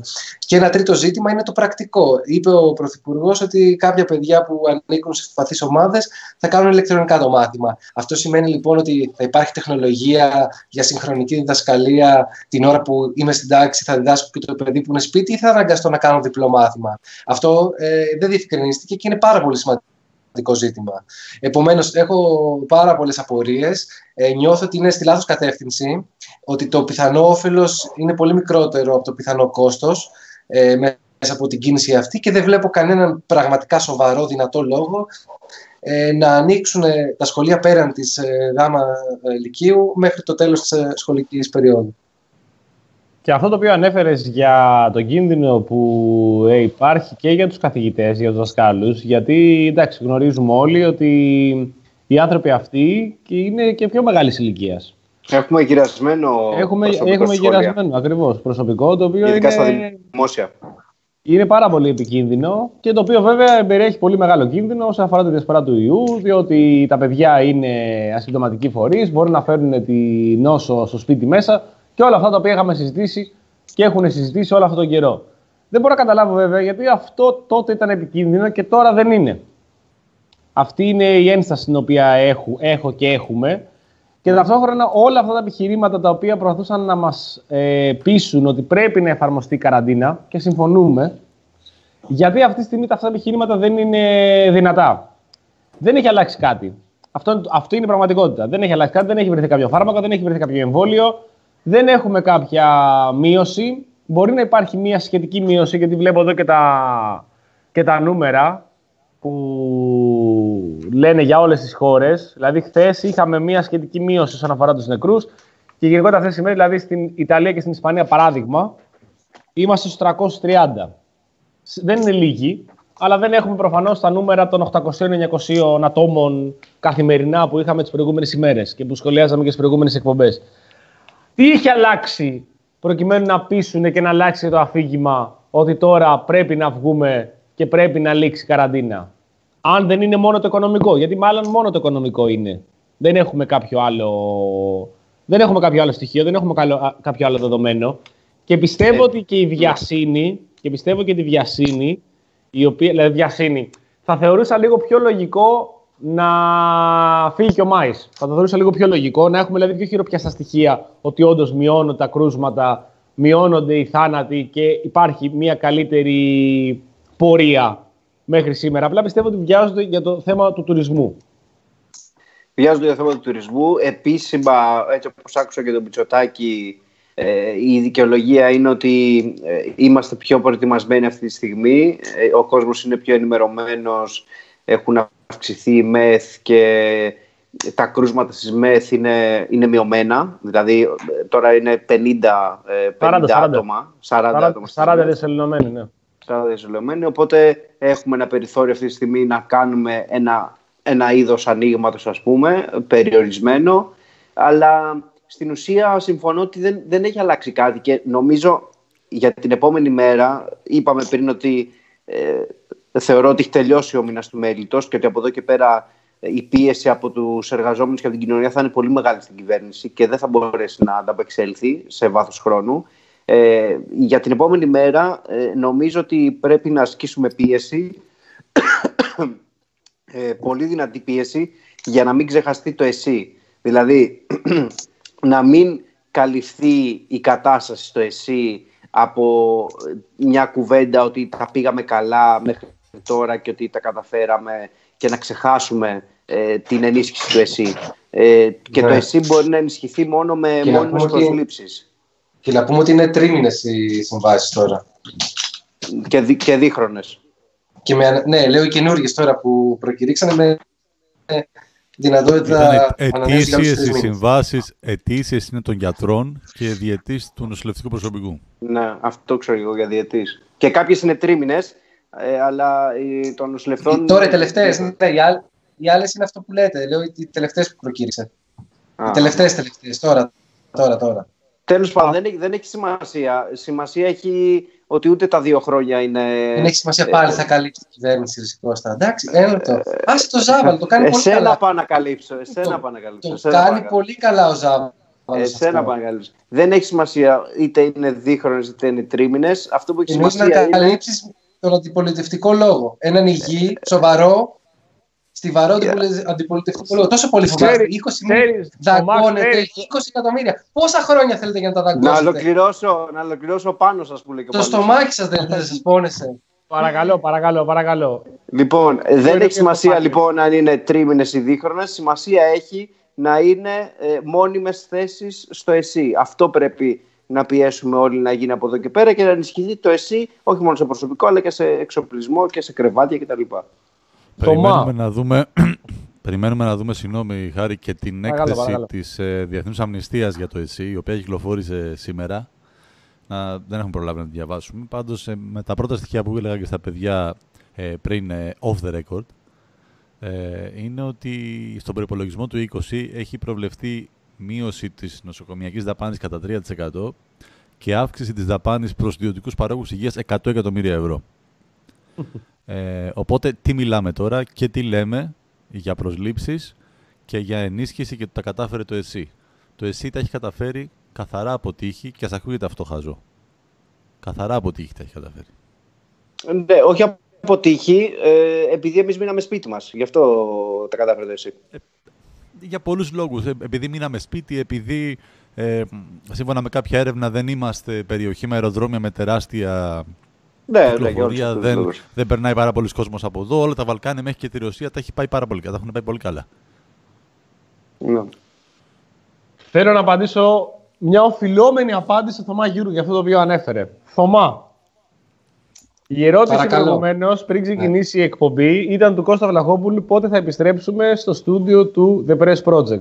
Και έρχομαι να σου πω αυτή τη στιγμή. Όταν επιστρέψουμε, και επι- ελπίζω πρόσφατα στο στούντιο του The Press Project και μας ακούτε με αυτό το Όταν γυρίσω θα σε γαμίσω. υπέροχο, Καρεσκάκης. υπέροχο κρυσ- κρυστάλλινο ήχο του The Press Project και χωρίς να ανοίγεις τα πατητάκια και να ακούμε το χρούτσου χρούτσι ή τα πιάτα που έπλαινε ο Δημήτρης Κουλάλης. Δηλαδή, τι Φιστίκι διάλογο. εγώ τρώω, φιστίκι γίνει. θα, Του θα Γιάννη βρει Μπάκου πιάτα, θα βρει πιάτα στο στούντιο μέσα να πλένει. Δεν, ελπίζω πως όχι. Τότε θα έχει περάσει ο Μάης. Στο Μάη θέλω να δω αν θα μου βάλουν το 800. Αν μου βάλουν το 800 στο Μάη, θα συνεχίζω προφανώς να λιβανίζω τον Μωυσή και όλους τους υπόλοιπους 12 μαθητές, πώς είναι όλοι που θα περάσουν στην Ιδρύθα. Αν δεν μου το βάλει το 800, θα ξαναεπιστρέψω εκεί που ήμουν να κάνω σκληρή, λυσασμένη αντιπολίτευση σε αυτό το τσίρκο που λέγεται κυβέρνηση Νέας Δημοκρατίας. Αλλά μέχρι τότε, μέχρι τότε γιατί ακόμη έχει λιγδώσει τα ντερό μου και ακόμη τρώω τα 800 ευρώ που μας έχει βάλει και σωθήκαμε Παναγία μου για ένα μισή μήνα. Μέχρι τότε, σε παρακαλώ, το είπα και προηγουμένως, γιατί μπορεί να μας άκουσες, μην ξανακούσει τη λέξη κούλης. Αν, αν έπεφτε δηλαδή κανένα διχίλιαρο, πώς θα τον περιέγραφε. Καλά, εντάξει. Ε, δε- Ρε θα έγραφα. Ζάβαλε, δεν σε είχα, Ο Σάκης δεν σε θα είχα για ντρεπότανε. τόσο φτηνό. Θα, θα ντρεπότανε, θα διάβαζε τα άρθρα μου και ο Σάκης ο Μουτζής θα ντρεπότανε. θα μου στέλνε μήνυμα και θα μου έλεγε Ζάβαλ το παράκανες. Και θα του έλεγα Άσε μας δρεσάκι που το παράκανα κιόλας. Μάθα να γράψεις πες. Ε, εννοείται πως θα κλείσουμε με άρθρο Σάκη Μουτζή. Θα απαγγείλουμε Σάκη Μουτζή. Ένα υπέροχο, ένα ακόμη κομψοτέχνημα που θα βάλουμε στη συλλογή μας. Αυτό που θέλω να πω πάντως, και για να επιστρέψουμε στην επικαιρότητα, είναι ότι στη Μεγάλη Βρετανία τα πράγματα είναι αρκετά δύσκολα. Κάτι το οποίο το περιμέναμε, βάσει γενικότερα και της πολιτικής που είχε εφαρμοστεί, πήγαινε εφαρμοστεί, δεν εφαρμόστηκε και όλα τα λοιπά. Η, το Ηνωμένο Βασίλειο αυτή τη στιγμή έχει φτάσει στους 21.000 νεκρούς, όταν η Ισπανία, και, η Ισπανία είναι στους 23.000 και η Ιταλία είναι στους 26.000. Δηλαδή κατάφερε μέσα σε πολύ λίγο καιρό το Ηνωμένο Βασίλειο να πλησιάσει μια χώρα όπως είναι η Ιταλία που είχαμε δει ότι έχει πληγεί σε τεράστιο βαθμό από τον κορονοϊό. Και αυτό το οποίο δημιουργεί μεγάλη ανησυχία είναι ένα άρθρο που κυκλοφόρησε χθες το οποίο λέει, το διαβάζουμε αυτή τη στιγμή από μετάφραση, Ανησυχία για το σπάνιο σύνδρομο που πλήττει παιδιά στη Βρετανία. Είναι από το BBC το συγκεκριμένο άρθρο. Οι γιατροί του Εθνικού Συστήματος Υγείας του Ηνωμένου Βασιλείου έχουν ειδοποιηθεί να βρίσκουν σε ετοιμότητα για μια σπάνια αλλά επικίνδυνη αντίδραση του οργανισμού στα παιδιά, η οποία ενδέχεται να συνδέεται με τον κορονοϊό. Η ειδοποίηση ήρθε μετά από σειρά αναφορών από μονάδες θετική θεραπείας στο Λονδίνο και άλλες περιοχές του Ηνωμένου Βασιλείου, οι οποίες κάνουν λόγο για εμφάνιση ασυνείδητων συμπτωμάτων σε παιδιά με σοβαρές ασθένειες. Μεταξύ αυτών των συμπτωμάτων συμπεριλαμβάνεται και μια φλεγμονή σε πολλά συστήματα του οργανισμού, καθώς και συμπτώματα της κοινής γρήπης. Επιπλέον, τα παιδιά αυτά παρουσιάζουν συμπτώματα παρόμοια με αυτά του συνδρόμου τοξικού σοκ, στα οποία περιλαμβάνεται υψηλός πυρετός, χαμηλή πίεση και η δυσκολία στην αναπνοή. Επίσης, μερικά από αυτά παρουσιάζουν και συμπτώματα γαστρεντερίτιδας, δηλαδή πόνο στην κοιλιά, εμετούς και διάρρεια, καθώς και μυοκαρδίτιδα, ενώ εμφανίζουν και συνείδηστα αποτελέσματα σε εξετάσεις αίματος. Ορισμένα από αυτά τα παιδιά, όχι όλα, εμφανίστηκαν θετικά στο νέο κορονοϊό. Αυτό το άρθρο κυκλοφόρησε προχθές, χθες, προχθές βράδυ, χθες. Κυκλοφορεί και έφτασε στην Ελλάδα χθες το μεσημέρι που το διαβάσαμε. Δεν θα ήταν καλό όταν παρακολουθούν και τις εξελίξεις σήμερα να είχαν αλλάξει κάπως τα δεδομένα εφόσον έχουμε αυτή την πληροφορία και υπάρχει αυτή η μελέτη και αυτή η έρευνα που γίνεται και ο κίνδυνος που υπάρχει από τα μικρά παιδιά για όσον αφορά τα σχολεία. Δηλαδή, παίρνουμε αυτή τη στιγμή ε, ηλυμένες αποφάσεις, τις, α, βγαίνουμε στο κανάλι 2 ο Μητσοτάκης και τις ανήγγειλε, χωρίς να μετράει όλα τα δεδομένα. Είναι αυτό που ανέφερε και πριν ο Θωμάς, για όλους τους προβληματισμούς που έχουμε όσον αφορά τα σχολεία. Καταλαβαίνω το θέμα της αγοράς. Όσο και αν με τρομάζει, όσο και αν με φοβίζει. Καταλαβαίνω ότι έχει περάσει καιρός, τα πράγματα θα είναι δύσκολα από εδώ και πέρα. Πώς μπορείς να κρατήσεις τον κόσμο και όλα τα υπόλοιπα. Όμως το θέμα του σχολείου, και ειδικά όταν λες ότι το δημοτικό, το γυμνάσιο θα ανοίξουν, είναι πολύ προβληματικό. Πιέζονται τους εργοδότες διότι δεν μπορούν να κρατούν τα παιδιά στο σπίτι. Πιέζονται, αλλά γι' αυτό είναι η κυβέρνηση. Εκτός αν πιστεύει αυτό το οποίο είπε ο Υφυπουργός, ο Λούλης, Λουλής, πώς διάλογο λένε γι' αυτόν, ότι η Γενικός κυβέρνηση. γραμματέας. Γενικός Γραμματέας, ναι, συγγνώμη. Ότι η κυβέρνηση δεν είναι προκειμένου να προστατεύει τους πάντες. Τι την έχουμε εδώ την κυβέρνηση; Δεν είναι Άμα δεν είναι για να ασφαλιστική εταιρεία. προστατεύει. Ναι. Δεν είναι ασφαλιστική εταιρεία, ναι. Τι την έχουμε την κυβέρνηση, τι ακριβώς είναι η κυβέρνηση. Να έχουμε τον Άδωνη Γεωργιάδη εδώ και δύο μέρες να αναδημοσιεύει το άρθρο ότι δεν του έφτανε η συγγνώμη που ζήτησε η Έλενα Κρήτα. Γιατί μόνο αυτό βλέπουμε τον τελευταίο καιρό. Ή γιατί. Εδώ είπε δες ο την άλλος- κουζίνα. Την κουζίνα δες. Ή- Τι έχει ή η ο- κουζίνα; ή Ένα ο νέο άλλος- σετ. Α, δηλαδή εννοείται ότι είναι ευθυνή. Έχει κλείσει εδώ και 5-6 χρόνια νέο σετ. Με λίγο ποτσάκο. Ή ο, ή ο άλλος, πώς το έλεγε, το άλλο του ΣΥΡΙΖΑ που γύρισε και είπε Μαλάκα, ξέρω εγώ το Μητσοτάκι και πέσαν όλοι πάνω του να τον φάνε. Παρατήθηκε, δεν ξέρω τι έκανε αυτός. Ένα στέλ, δεν ξέρω αν ήταν στέλεχος, μέλος ΣΥΡΙΖΑ που στο προφίλ του έγραψε ότι είναι μαλάκας κάποιος και κάνουν και κάνουν άρθρα επί άρθρων όλα τα κανάλια. Και γι' αυτό θα κλείσουμε και με Μουμτζή. Και ασχολούμαστε με το αν κάποιος είπε στο προφίλ του μαλάκα κάποιον άλλον. Και όχι μόνο τα κανάλια και τα ΜΜΕ. Βγήκε η ίδια η Νέα Δημοκρατία, η ίδια κυβέρνηση, ο Πέτσας και ζήτησε την αποπομπή του. Που, ήταν- που δεν, είναι, δεν, δεν ήταν στέλεχος κυβέρνησης. Ήτανε, είχε κατέβει βουλευτής και δεν βγήκε. Δεν βγήκε και ήταν μέλος του ΣΥΡΙΖΑ. Μμ. Ένα μέλος του ΣΥΡΙΖΑ έβρισε στο προφίλ του και έγινε. Και δεν με νοιάζει από εκεί πέρα. Σε έβρισαν, στον διώξανε, στον διαγράψανε. Αδιαφορώ. Αυτό που με ενδιαφέρει είναι ότι κάτσανε πόσα ρεπορτάζ και πόσα sites και κανάλια και ασχοληθήκανε με το αν κάποιος έβρισε την κυβέρνηση ή αν χρησιμοποίησε. Ε, πώς το λέει, είπε μερικά γαλλικά ή χρησιμοποίησε άσχημη γλώσσα. Ναι, Το ναι, ίδιο ναι. έγινε και με ασχολήθηκε- το, με ας- το Κραουνάκι έγινε το ίδιο. Που Μα, βγήκανε μπράβο, και ναι. σχολιάσαν τις δηλώσεις Κραουνάκι ε, για ένα θέμα που εγώ δεν σου λέω να μην τις σχολιάσουν, αλλά δεν γίνεται να καταπίνεις την Κάμιλο και να ε, δηλείς τον κόνοπα. Δηλαδή, είπανε για τον Κραουνάκι, ε, καταδικάσανε αν είναι δυνατόν και τα λοιπά, να μας πει σε ποιους θα επιτρέπει να τραγουδάνε τα τραγούδια του, αλλά δεν σχολιάσανε το ψέμα Μητσοτάκη ότι ήταν έκπληξη όπως ο ίδιος δήλωσε Ναι, και μετά ναι. βγήκε πρώτο. Δηλαδή, άμα θέλεις να παρουσιάσεις την είδηση, πες την όλη και μετά κάνε το σχολείο σου. Αλλά δεν μπορείς να έχεις τις προτεραιότητες. Ρε παιδιά, τα ίδια Παρουσιάσανε μέσα. Τον τύπο στη Λίδα, είπαν τίποτα για τον τύπο στη Λίδα. Με τις σημαίες. Ναι, τον αντιδήμαρχο. Με τη Τον Χούντα. αντιδήμαρχο. Ναι, όχι, λέμε πρόσεξε. Το, το σχολιάσανε όταν τον απόψε η Νέα Δημοκρατία. Μέχρι να τον Ακριβώς. αποπέμψει δεν είχαν πει τίποτα. Θα πρέπει να τον βγάλουν και να, να απαιτούν να, να αποπεμφθεί. Τι λέμε τώρα; Ναι, ναι, ναι. Και θα το Τα πούνε ως ίδια, κάτι μέσα, θετικό. τα ίδια μέσα εδώ και καιρό ασχολούνται με το τι κούρεμα έκανε ο Πέτσας και αν είναι Ακριβώς. αφάνα το μαλλί του, του Ναι. Κικίλια. Εντάξει. Έχετε, έχετε ε, διαπιστώσει κάτι. Όταν ένα θέμα ε, δεν ε, μπορεί να υποστηριχθεί από την κυβέρνηση, θάβεται μέχρι να ληφθεί μία απόφαση τύπου Έτσι. ε, ε, καταργώ το θέμα με τα ΚΕΚ. Ε, τους Ακριβώς. αλλάζω τα χρήματα. Δηλαδή, πρώτα λαμβάνω, ή διαγράφω κάποιον. Δεν το συζητάμε καθόλου, να μην υπάρχει Έτσι. καθόλου στην επιφάνεια. Όταν ληφθεί μία απόφαση, πιστώνεται ως εντολή Μητσοτάκη. Ε, Και ως- και, και ως όλοι οι πολιτικό δημοσιογράφοι. Ναι, και ό, ακριβώς και όλοι οι δημοσιογράφοι τι- που πρόσκειται στη Νέα Δημοκρατία το περιγράφουν ως τουλάχιστον τα λάθη διορθώνονται. Είναι σημαντικό, Έτσι, πολύ έτσι. σημαντικό. Παιδιά, είναι, είναι μπετό αυτή η γραμμή που έχουν. Ναι, όταν, ναι, ναι. Έβγαινε, όταν έβγαινε ο Σκαλούμπακας, που ήταν μέλος τη Νέας Δημοκρατίας και έλεγε, καλά, όχι μόνο μια φορά, τόσα χρόνια, ό,τι βγαίνει και λέει, είναι μεμονωμένη περίπτωση. Όταν βγαίνει ένας του ΣΥΡΙΖΑ και λέει τον άλλο μαλάκα, ξέρω εγώ, ή τι άλλο του βρίσκε, τι του είπε για την Παναγία του, ασχολούνται όλα τα κανάλια, για τη μανούλα του, ασχολούνται όλα τα κανάλια, όλα τα κανάλια και το κάνουν ρεπορτάζ.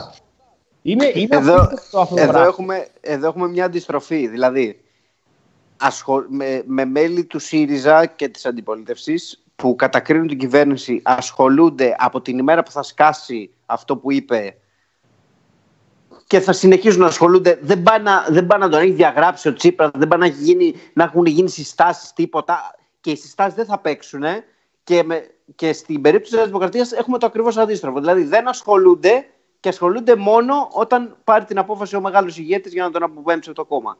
Ο τιμο, Τιμονιέρης. Ο Τιμονιέρης. Ο μεγάλος Τιμονιέρης.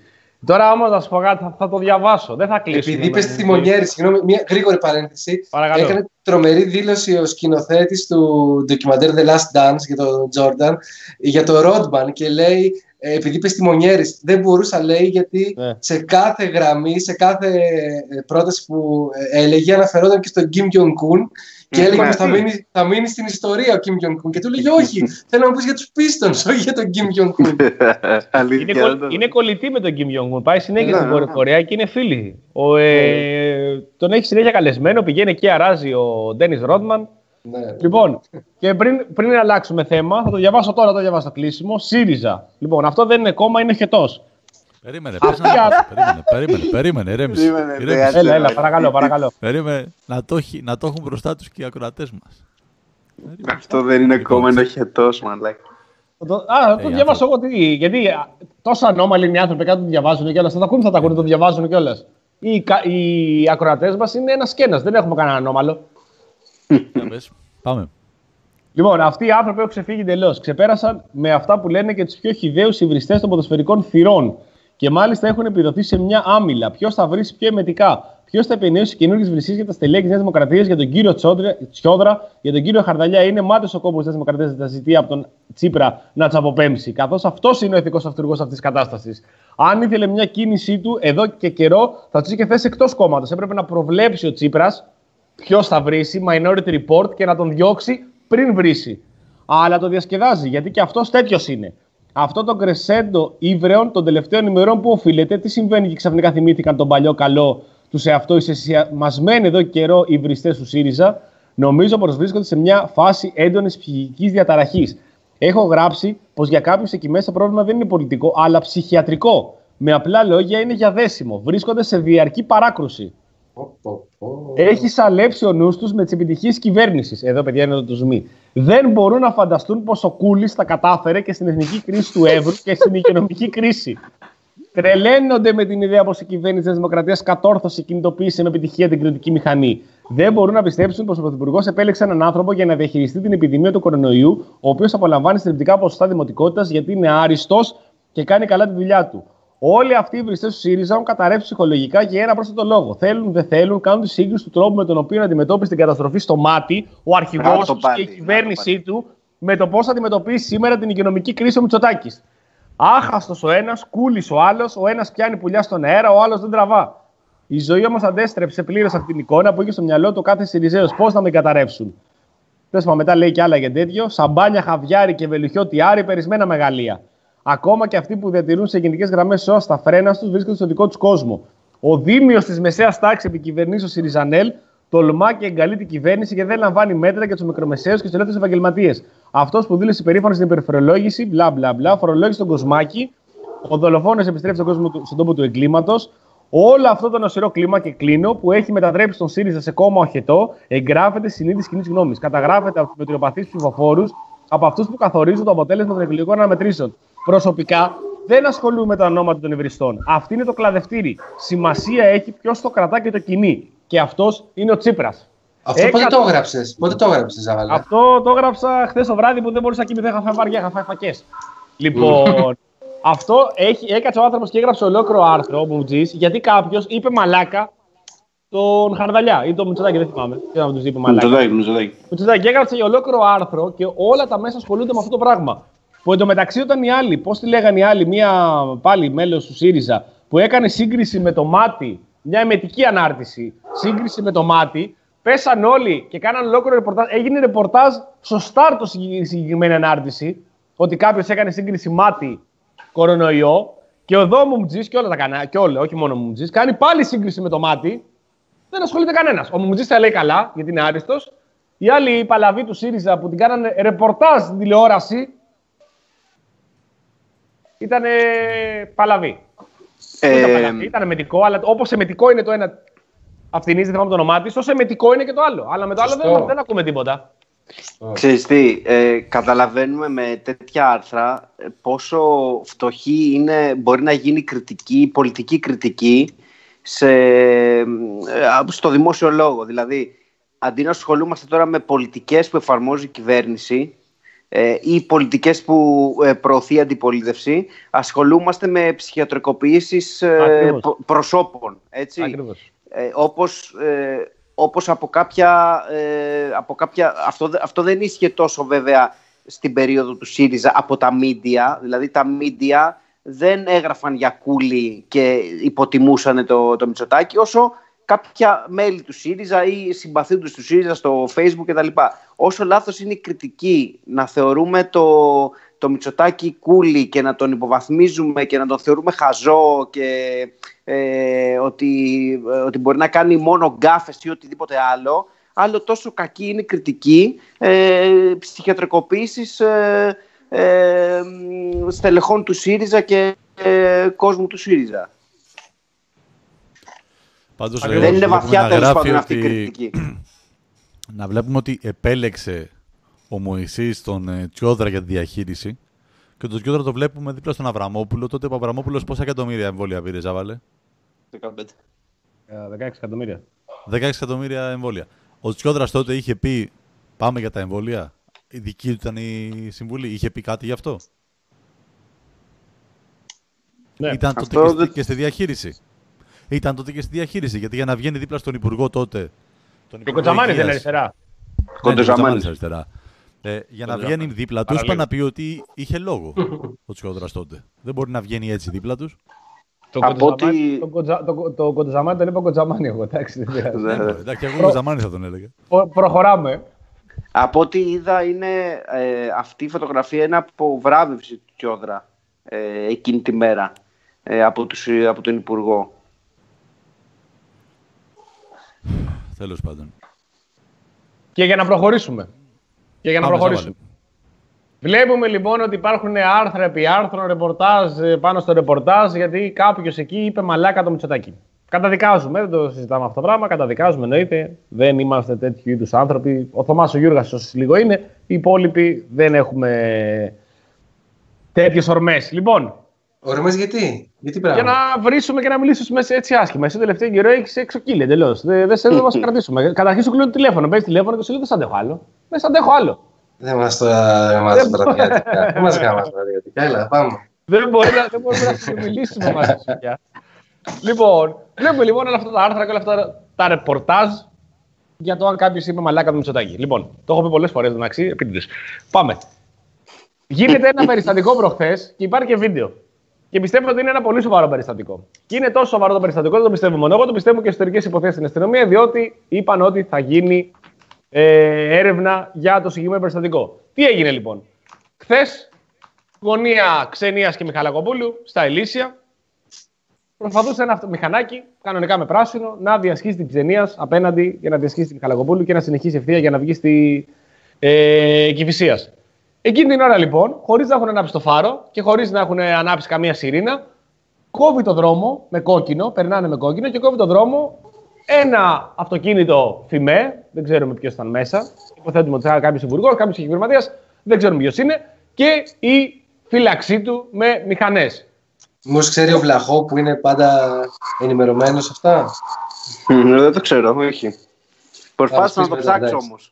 Όμως. Θα μας πεις μετά, εντάξει, εντάξει. Ναι, sorry Ζάβαλε. Λοιπόν, όχι. Και τι γίνεται, διαμαρτύρεται ο άνθρωπος που προσπαθούσε να περάσει με πράσινο και πήγαν να το εμπολίσουν με τα αυτοκίνητα και επειδή διαμαρτυρήθηκε, σταμάτησαν οι μηχανές της φύλαξης, ρίξανε τη μηχανή κάτω, ορμήξανε στον οδηγό, ο οποίος διαμαρτυρήθηκε, το πετάξανε κάτω και υπάρχει και το βίντεο το οποίο έχει κυκλοφορήσει και μπορείτε να το δείτε.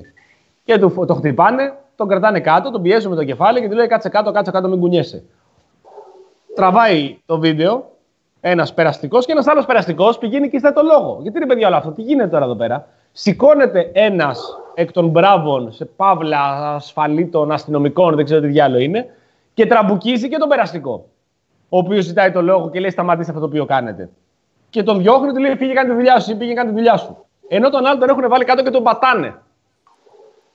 Μπράβοι, αστυνομικοί, ασφαλίτες, δεν ξέρουμε τι είναι, βαράνε έναν άνθρωπο ο οποίος πέρασε με πράσινο, πήγαν να τον πατήσουν, να το χτυπήσουν με το μηχανάκι, του ρίξανε κάτω το μηχανάκι, ζημιά δηλαδή, και τον κοπανίσαν από πάνω.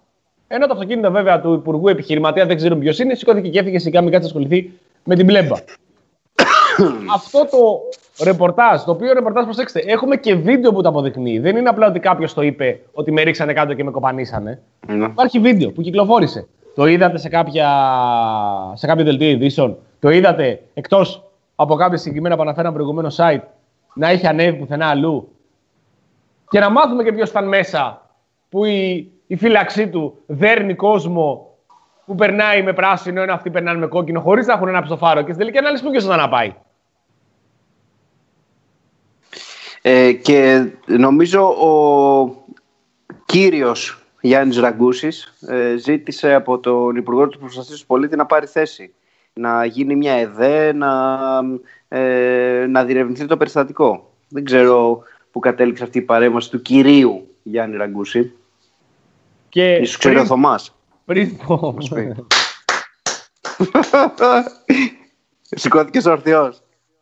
Κάτσε να κάτσε πάλι. Α, Λοιπόν, και διαβάζουμε έρευνα της Ελλάδας το βίντεο με ξυλοδαρμό με το συγκλητιστή από αστυνομικό. Διαβάζουμε από την εφημερίδα των συντακτών. Η Υπηρεσία Ιστορικών Υποθέσεων Σωμάτων Ασφαλείας ανέλαβε τη διερεύνηση βίαιης επίθεσης από αστυνομικό σε ιδιώτη, όπως αυτή απεικονίζει σε βίντεο που έχει αναρτήσει στο διαδίκτυο. Όπως φαίνεται στο υλικό που καταγράφηκε από κάμερα, ένας άντρας φωνάζει, χτυπάει και πετάει στο έδαφος ένα μοτοσυκλιστή, του οποίου το δίκυκλο έχει πέσει στην άσφαλτο. Ενώ την ίδια ώρα ένας άλλος τραμπουκίζει ένα περαστικό που προσπαθούσε να παρέμβει και να σταματήσουν. Λοιπόν, το βίντεο δημοσιοποιεί στο Facebook ο, Γιά- ο Γιώργος Καλαϊτζίδη, μέρος του Βίγονα, ο οποίος καταγγέλει πως πέρασαν παράνομο κόκκινο και ούτε καν έχουν βάλει στη σε ένα μάξι με φημέ τζάμια επισήμου πιθανώ υπουργού. Και λέει και εδώ επίσης ο φίλος, σε αντιδιαστολή με αυτό που λέει ο Ζάβαλος, παίζει ένα βίντεο με ένα μαφιόζο μαγαζάτορα που είχε ανοιχτό καφέ μέσα στην καραντίνα και τραμπούκισε αριθμά τους Δίας και κάναν τις κότες. Υπάρχει λοιπόν Αυτό το άλλο το πρέπει, να βίντεο. λέει το, πρέπει να λέει το σκηνικό με τον, ε, τέτοιο, με τον Γιάννη το Μάγκο. Ναι. Ένα που ασχολείται. Ποιος είναι αυτός; τι, το Bodybuilder είναι, τι είναι κάτι τέτοιο. Bodybuilder, είναι. Ο οποίος, bodybuilder, όμ- ναι, ναι. ο οποίος όμως αυτό είναι περιστατικό 14 Μαρτίου για το οποίο έβγαλε και βίντεο το οποίο είδα εγώ σήμερα ο ίδιος ε, και λέει δεν καταλαβαίνω γιατί έγινε τόσο θέμα. Εγώ έχω ζητήσει και συγγνώμη, ήταν δικό μου λάθος. Ε, το πήρα λίγο Καλά. πιο στραβά. Ρε, καλά έκανε, δεν μας νοιάζει τι έκανε. Αυτό που μας νοιάζει όμως είναι εκεί πέρα ότι η αστυνομία. Δεν θα κάνει νοιάζει, κο- έκανε την κότα. Δεν ξέρω ποιος είναι αυτός. Ναι, δεν θα πω ότι δεν ξέρω αν είναι μαφιόζος ή τίποτα. Αυτό που θα πω όμως ότι η αστυνομία είναι τρεις. Αυτός είναι μια δίφυλη ντουλάπα και ένα ντούκι. Ο οποίος κολλάει τα μούτρα του πάνω στον μπάτσο. Ο οποίος ο μπάτσος φεύγει. Την ώρα που μοιράζει συντάρι και πηγαίνει και πουλ, πουλ, πουλ, πουλ, πουλ και το τσιμπάει, τρέχει να εξαφανιστεί. Άμα ήταν όμως κανένας πρόσφυγας, άμα ήταν κανένας κακομοίρη, άμα ήταν κανένας ζητιάνος, άμα ήταν ότι θες κανένας φοιτητής, θα του πετάγανε και δύο κροντουλάπε με στα Κοίταξε, μούτρα για να Ζάβαλε, συνέλθει. αυτό που λες, αυτό που λες το έχω δει εγώ να συμβαίνει με, με πρόσφυγα, μετανάστη, πες όπως θες, Νιγηριανό θηρίο ντούκι, που έχει, που έχει πάει ζητάς και έχεις σηκωθεί ο Νιγηριανός που πουλάγε κάτι ξύλινα, ξέρεις, κάτι, κάτι ήδη για το σπίτι, τέλος πάντων, δεν ξέρω τι, πώς να τα αποκαλέσω αυτά. Ε, έχει σηκωθεί αυτός και τον, ε- πήγε να τον εκάνει μαύρο και πήρε τη μηχανή και έφυγε. Πω, Όταν τι σηκώ- λες, σ- ρε. σηκώθηκε, σηκώθηκε θηρίο δύο μέτρα, θηρίο όμως. Και Ντένις πήρε τη μηχανή Ρότμαν. και έφυγε όλας. Ναι, ναι, πραγματικά. Λέει, πού να μπλέξω τώρα, άστο. Τέλος πάντων. Όμως όταν είναι πάνω στο μηχανάκι και περνάνε με κόκκινο και ζητά και το λόγο, αυτό που θα κάνουν είναι να σα πακιάσουν στο ξύλο και να σε πετάξουν κάτω και όποιος ζητήσει το λόγο να πάνε να τον αμποκίσουν. Δείτε το αυτό το βίντεο, πραγματικά. Δηλαδή, όχι δεν το περιμένετε, δεν το έχετε ξαναδεί. Προφανώς. Αστυνομία είναι αυτή, δεν περιμένετε τίποτα καλύτερο. Όμως εδώ τώρα, μιλάμε αυτή τη στιγμή είναι μέσω καραντίνας. Δεν κυκλοφορεί ο κόσμος, δεν γίνεται τίποτα. Δεν έχει κάποιο λόγο να βιάζει την έχει κάποια κίνηση. Απλά εδώ έχει γίνει και είμαστε, όχι, το, όχι και μόνο τώρα, ήμασταν μια ορότατη Βενεζουέλα των Βαλκανίων. Ένα Μεξικό, ξεκάθαρα. Και δεν ξέρουμε αν είναι υπουργός αυτός ή είναι κάποιος επιχειρηματίας που έχει και αυτός τη δικιά του φύλαξη ή οποιοδήποτε. Τον άνθρωπο τον βάλαν κάτω και του πατάγαν το λαιμό με το γόνατο, διότι πήγαν να τον πατήσουνε. Και επειδή ασχολήθηκε ένας περαστικός συζητά και τον λόγο, πήγανε και αυτό να τον κοπανίσουνε. Και δεν έχει παιχτεί πουθενά αυτό το πράγμα. Αν εξαιρέσεις ελάχιστα μέσα που έχουν παίξει την είδηση ή ότι έγινε πάλι γνωστό λόγω των μέσων κοινωνικής δικτύωσης επειδή ανέβηκε το βίντεο. Είναι πάντως πολύ σημαντικό να μάθουμε αν είναι υπουργός ή επιχειρηματίας. Γιατί αν είναι υπουργός, Βέβαια. αυτό το πράγμα δεν θάβεται. Είναι, είναι συγκλονιστικό το βίντεο. ναι, άλλο μεγέθου πρόβλημα μετά. Εκεί υπάρχουν τε, τε, τεράστιες ευθύνες. Αυτοί οι άνθρωποι τι είναι, είναι ασφαλίτες, είναι, είναι μπράβοι υπουργού; Τι, πολλά ερωτήματα εκεί πέρα. Και λέει και εδώ η φίλη, η Εφη το είδε το βίντεο, αλλά πραγματικά σου ανεβαίνει το αίμα στο κεφάλι, δεν είναι για υπερτασικούς, θες να σπάσεις την οθόνη. Πού είναι αυτό το βίντεο, ρε παιδιά, μισό λεπτάκι, να θα το βρούμε εντός ολίγου και θα το στείλουμε. Μπορούμε να, Έχουμε και το Google μέσα. μπορούμε να αποστάρουμε link. Δημήτρη, ε, όχι, δεν το έχουν φτιάξει τα παιδιά το project. Δεν το έχουν φτιάξει. Ε, Τέλος Δημήτρης πάντων, μπες Κούλαλης. στο- πρι- πριν πει ο Δημήτρης. Πέρα και από εμένα. Ναι. Κάτσε, Δημήτρη, ένα λεπτάκι. Ε, στο φίλο που ρωτάει. The Press Project, ε, από εδώ το διαβάζω, αναζητούνται ευθύνες για τον ξυλοδαρμό δικυκλιστή από αστυνομικούς. Και διαβάζει το άρθρο και κάτω-κάτω στο τέλος υπάρχει το βίντεο για να το δεις αυτό το οποίο αναφέραμε. Δημήτρη, καλησπέρα. Καλησπέρα και από εμένα. Καλησπέρα. Ζούμε στιγμές Καλησπέρα, απελευθέρωσης Δημήτρη. νομίζω. Θα βγούμε με τις σημαίες στα μπαλκόνια σιγά σιγά. Ε, πολλά, να χρόνια στηρίξουμε χρόνια πολλά, να στηρίξουμε όλοι μαζί αυτήν την κοινή προσπάθεια που καταβάλει το τελευταίο διάστημα σύσσωμο το κυβερνητικό επιτελείο. Νομίζω ότι είναι μια πολύ μεγάλη μέρα σήμερα ε, και αυτό φαίνεται και στους χώρους δουλειάς ήδη μέσα στην, ε, ε, στην πανδημία. Θα φανεί, πιστεύω, ακόμα περισσότερο από εδώ και πέρα. Τώρα, τι να, σχο... τι να πρωτοσχολιάσει, ε, κανένας έχετε αναφερθεί σε πάρα πολλά θέματα. Ε, αναφορικά με το τελευταίο, αφήστε με να μαντέψω, θα γίνει ΕΔΕ, δεν θα μάθουμε ποτέ το όνομα του αστυνομικού, ούτε καν τον αριθμό του.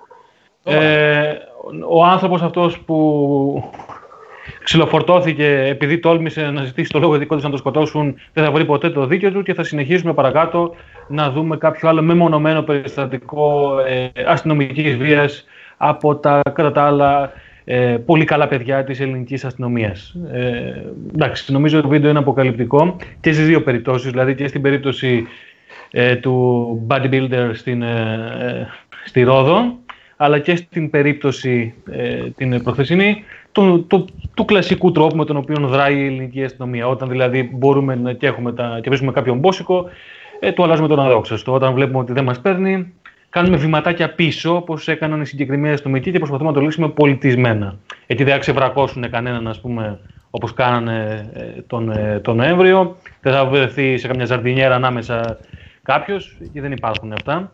Και ειδικά όταν μιλάμε για όμορους πολιτικούς χώρους. Κυρίως αυτό. Λοιπόν, ε, θέλω να κάνω ένα σχόλιο.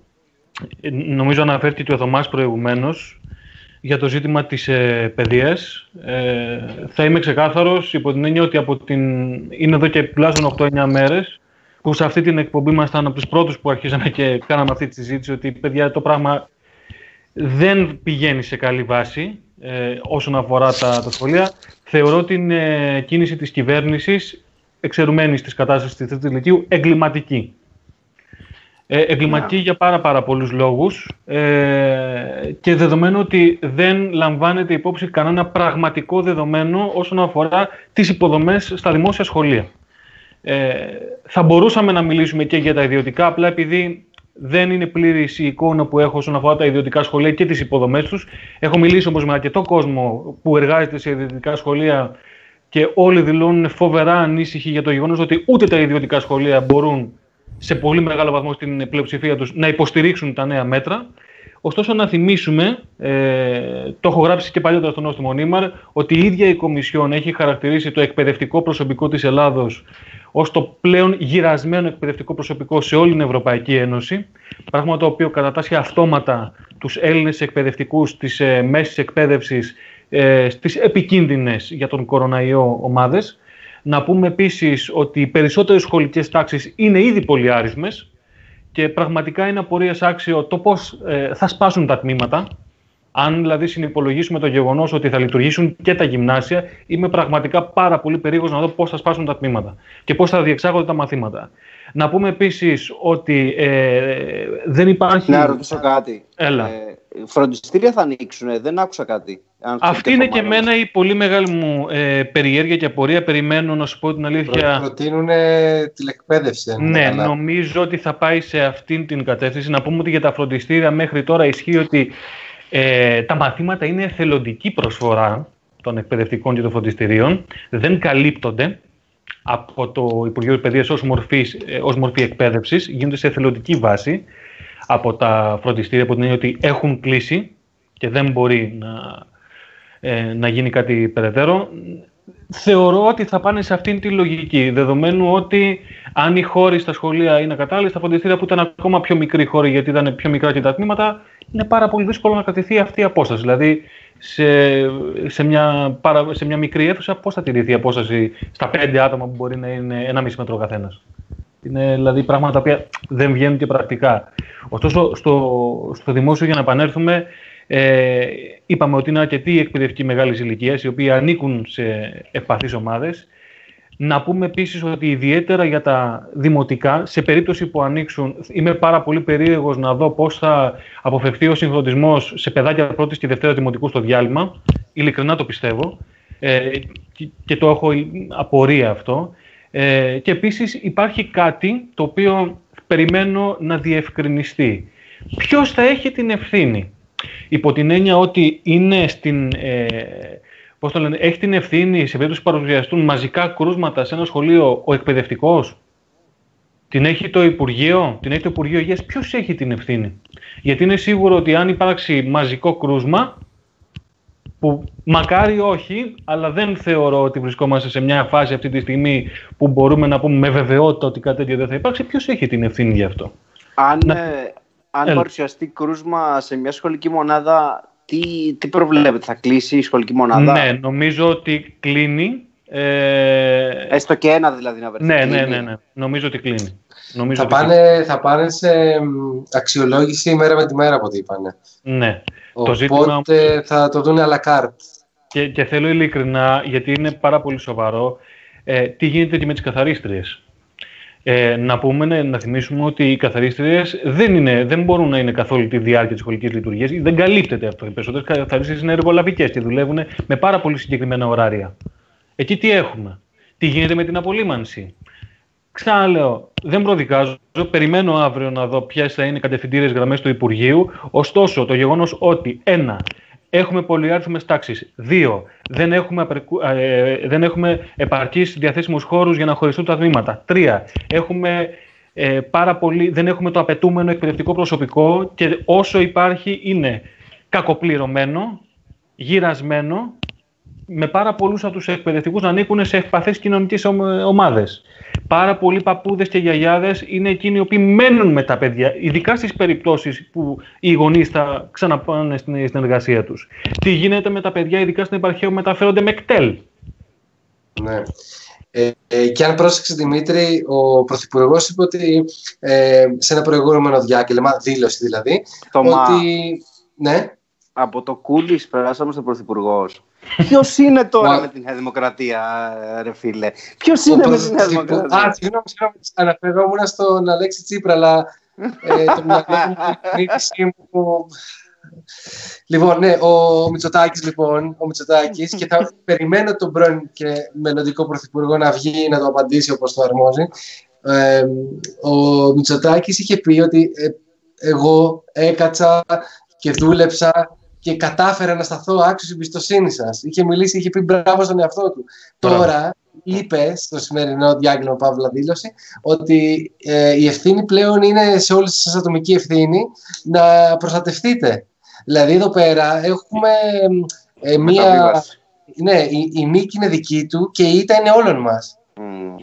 Νομίζω ότι είναι ξεκάθαρο Θωμά ότι όλο αυτό το έδαφος που έχει αρχίσει να καλλιεργείται και από, τις, και από τα μέσα Μάρτη, αλλά και ιδιαίτερα από τις αρχές Απρίλη περί ατομικής ευθύνης, ε, τώρα φαίνεται η ξεκάθαρη στόχευση. Ε, δηλαδή, Δημήτρη, ε, ναι. κάτι άλλο πριν, πριν το, το ανοίξεις το θέμα ναι. ε, και τη συζήτηση. Θυμάμαι ότι στην αρχή ε, και ο Τσιόδρας και η Επιτροπή εκεί στο Υπουργείο Υγείας έλεγαν ότι τα παιδιά είναι υπερμεταδότες ότι δηλαδή μεταδίδουν μαζικά σε πάρα πολλά υποψήφια κρούσματα το, τον ιό. Δηλαδή, τι, τι έχει αλλάξει τώρα και πάμε να σε άνοιγμα το σχολείο; Είναι τελείως ακατανόητο το άνοιγμα και, του σχολείου. Και με τον κύριο, για τον κύριο καθηγητή ε, θα εκφράσω πολύ συγκεκριμένη άποψη όταν θα έχω συλλέξει όλα τα στοιχεία, διαδικασία την οποία έχω ξεκινήσει ήδη. Να θυμίσω ότι στη συντακτική που είχαμε πριν από κανένα μήνα είχαμε ήδη διαφωνήσει για τον ε, Τσιόρδα. Νομίζω όμως ότι ε, έχουμε μία περίπτωση επιστημονικοφανούς εξηγήσεων συγκεκριμένων πολιτικών αποφάσεων. Ε, δεν θα αναφερθούμε μόνο στο κλασικό παράδειγμα της μάσκας, όπου είναι ο ίδιος ο κ. καθηγητής που είχε αναφερθεί όλο το προηγούμενο διάστημα για τη μία αναγκαιότητα της μάσκας και ξαφνικά η νέα μάσκα γίνεται σουβενίρ την ώρα που αφαιρούνται όλα τα εργασιακά δικαιώματα των εργαζομένων που θα κινούνται με, αποκλειστικά με τα μέσα μαζικής μεταφοράς. Να πούμε επίσης ότι εχθές ο Αχηλέα Καραμαλής, συγγνώμη, ο Καραμαλής, άλλος είναι Αχηλέα, ε, παραδέχτηκε, Κώστας, Κώστας. Ναι, ναι, ο, ο Κώστας. Παραδέχτηκε ότι έχουμε να αγοράσουμε λεωφορεία από το 2009 και είμαι ειλικρινά πάρα πολύ περίεργος να δω πώς θα αλλάξει η κατάσταση της αρδελοποίησης μέσα στα λεωφορεία. Ειδικά όποιος έχει κινηθεί στη Β' Πειραιά ε, με λεωφορείο ξέρει πάρα πολύ καλά ότι για να έρθει το λεωφορείο στην ώρα πρέπει να περάσει μία ώρα και μία αιωνιότητα. Συν της άλλης, ε, ειλικρινά δεν ξέρω με τα μικρά ειδικά λεωφορεία τι θα γίνει. Υπάρχουν πάρα πολλά ζητήματα που πρέπει να δούμε. Για να επανέλθουμε στα σχολεία, να θυμίσουμε ποια είναι η κατάσταση στα ελληνικά σχολεία. Να θυμίσουμε ποια είναι η κατάσταση στις τουαλέτες των ελληνικών σχολείων. Ποια είναι η κατάσταση στις βρύσες των ελληνικών σχολείων. Για όλα αυτά δεν έχουμε καμία σαφή απάντηση. Θεωρώ εγκληματικό και επικίνδυνο αυτό που κάνει η ελληνική κυβέρνηση αυτή τη στιγμή, το οποίο είναι κα- ξεκάθαρα σε μία βάση πολιτικού τακτικισμού και κουτσαβακισμού, προκειμένου να διασκεδάσει τις εντυπώσεις και να δείξει ότι το πήγα μέχρι τέλος για ένα Ε, Κάτσε να γίνει, 20 οικο- να γίνει οικονομέας λίγο. Ε, τι είναι αυτό, κουτσαβακισμός τι είναι; Τα γκεσέμια. ναι. Νομίζω ότι κάνουν τζάμπα μαγιά αυτή τη στιγμή και επίδειξη πολιτικής σοβαρότητας. Ε, δεν υπήρχε κανένας απολύτως λόγος που θέλουν να πιστοθούν οποιοδήποτε επιτυχία, ας την πιστοθούν. Εμείς θα είμαστε εδώ για να επισημώνουμε όσα πρέπει να επισημάνουμε. Θεωρώ όμως ότι αυτό που γίνεται αυτή τη στιγμή και η όλη συζήτηση δειλά-δειλά και και καλυμμένα γιατί έχουμε και το παράδειγμα της Αγγλίας περί ανοσίας της Αγέλης είναι επικίνδυνη είναι επικίνδυνη και ιδιαίτερα για τον εξής απλό λόγο, γιατί δεν θα έχει και το οικονομικό αντίκρισμα το οποίο περιμένουν. Γιατί αν λάβουμε σοβαρά υπόψη αυτό που είπε και ο Ζάβαλος προηγουμένως για τον τουρισμό, ποιον τουρισμό; Ποιον τουρισμό; Οι, οι πιο μετριοπαθείς μελέτες αυτή τη στιγμή κάνουν λόγο για 80% πτώση. Ποιος θα έρθει πραγματικά, γιατί η Ελλάδα είχε πέρα από την, ε, την Κίνα, η οποία είναι, εξε, ε, κα- κάνει εξαγωγές τουριστών σε όλο τον κόσμο, η, η βάση της ήταν από, την, ε, από τη Βόρεια Ευρώπη και ιδιαίτερα άνθρωποι της τρίτης ηλικίας. Ποιο ποιος ακριβώς, δηλαδή ποιος θα έρθει, ο Ιταλός, ο Γάλλος, ο Ισπανός εδώ ή ο Αμερικάνος θα πάει στην κρουαζιέρα; Ποιο τουρισμό; Ποιος θα μπει στη διαδικασία να μπει στο αεροπλάνο, να ψεκαστεί, να βάλει μάσκα, να κάθεται ένα-δύο, να, να πηγαίνει στο ξενοδοχείο, να παίρνει πρωινό στο κρεβάτι του, μετά να απολυμμένει. Δεν θα γίνει, παιδιά, κάτι τέτοιο. Δεν θα γίνει και ειλικρινά μπαίνουμε σε μια διαδικασία επειδή ακριβώς πιέζει η εργοδοσία, να το λέμε ξεκάθαρα. Αυτό συμβαίνει αυτή τη στιγμή και βάζουμε σε ένα πάρα πολύ μεγάλο κίνδυνο το κομμάτι του πληθυσμού. Αυτό συμβαίνει, αυτό βλέπουμε. Και δεν έχουμε καμία σαφή οδηγία. Και για τα σχολεία και, και για το τι θα γίνει μετά. Σε όλο το, σε όλο το φάσμα. Όποιος είδε στοιχειοδός με ποιον τρόπο κυκλοφορούσαν τα delivery, ξέρει πάρα πολύ καλά ποιες θα είναι οι ασφαλείς συνθήκες εργασίας στην, ε, στην, ε, στην εποχή που μας ξημερώνει τώρα. Ποιος έχει δει την Deliverá να αλλάζει γάντι από παραγγελία σε παραγγελία όπως πρέπει ή ένα μισή ώρα όπως λένε.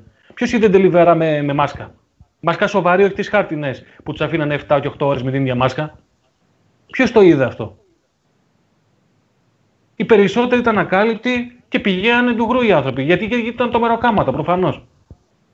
Ναι, όχι, όχι επειδή δεν θέλουν να αλλάξουν γάντια, επειδή οι εργοδότες τους έδιναν Ακριβώς. γάντια. Ποιος εργοδότης θα βάλει το χέρι στην τσέπη για να αλλάζει ένα μισή ώρα όπως πρέπει, όπως γίνεται στην Κίνα αυτή τη στιγμή; Στην Κίνα αυτό γίνεται.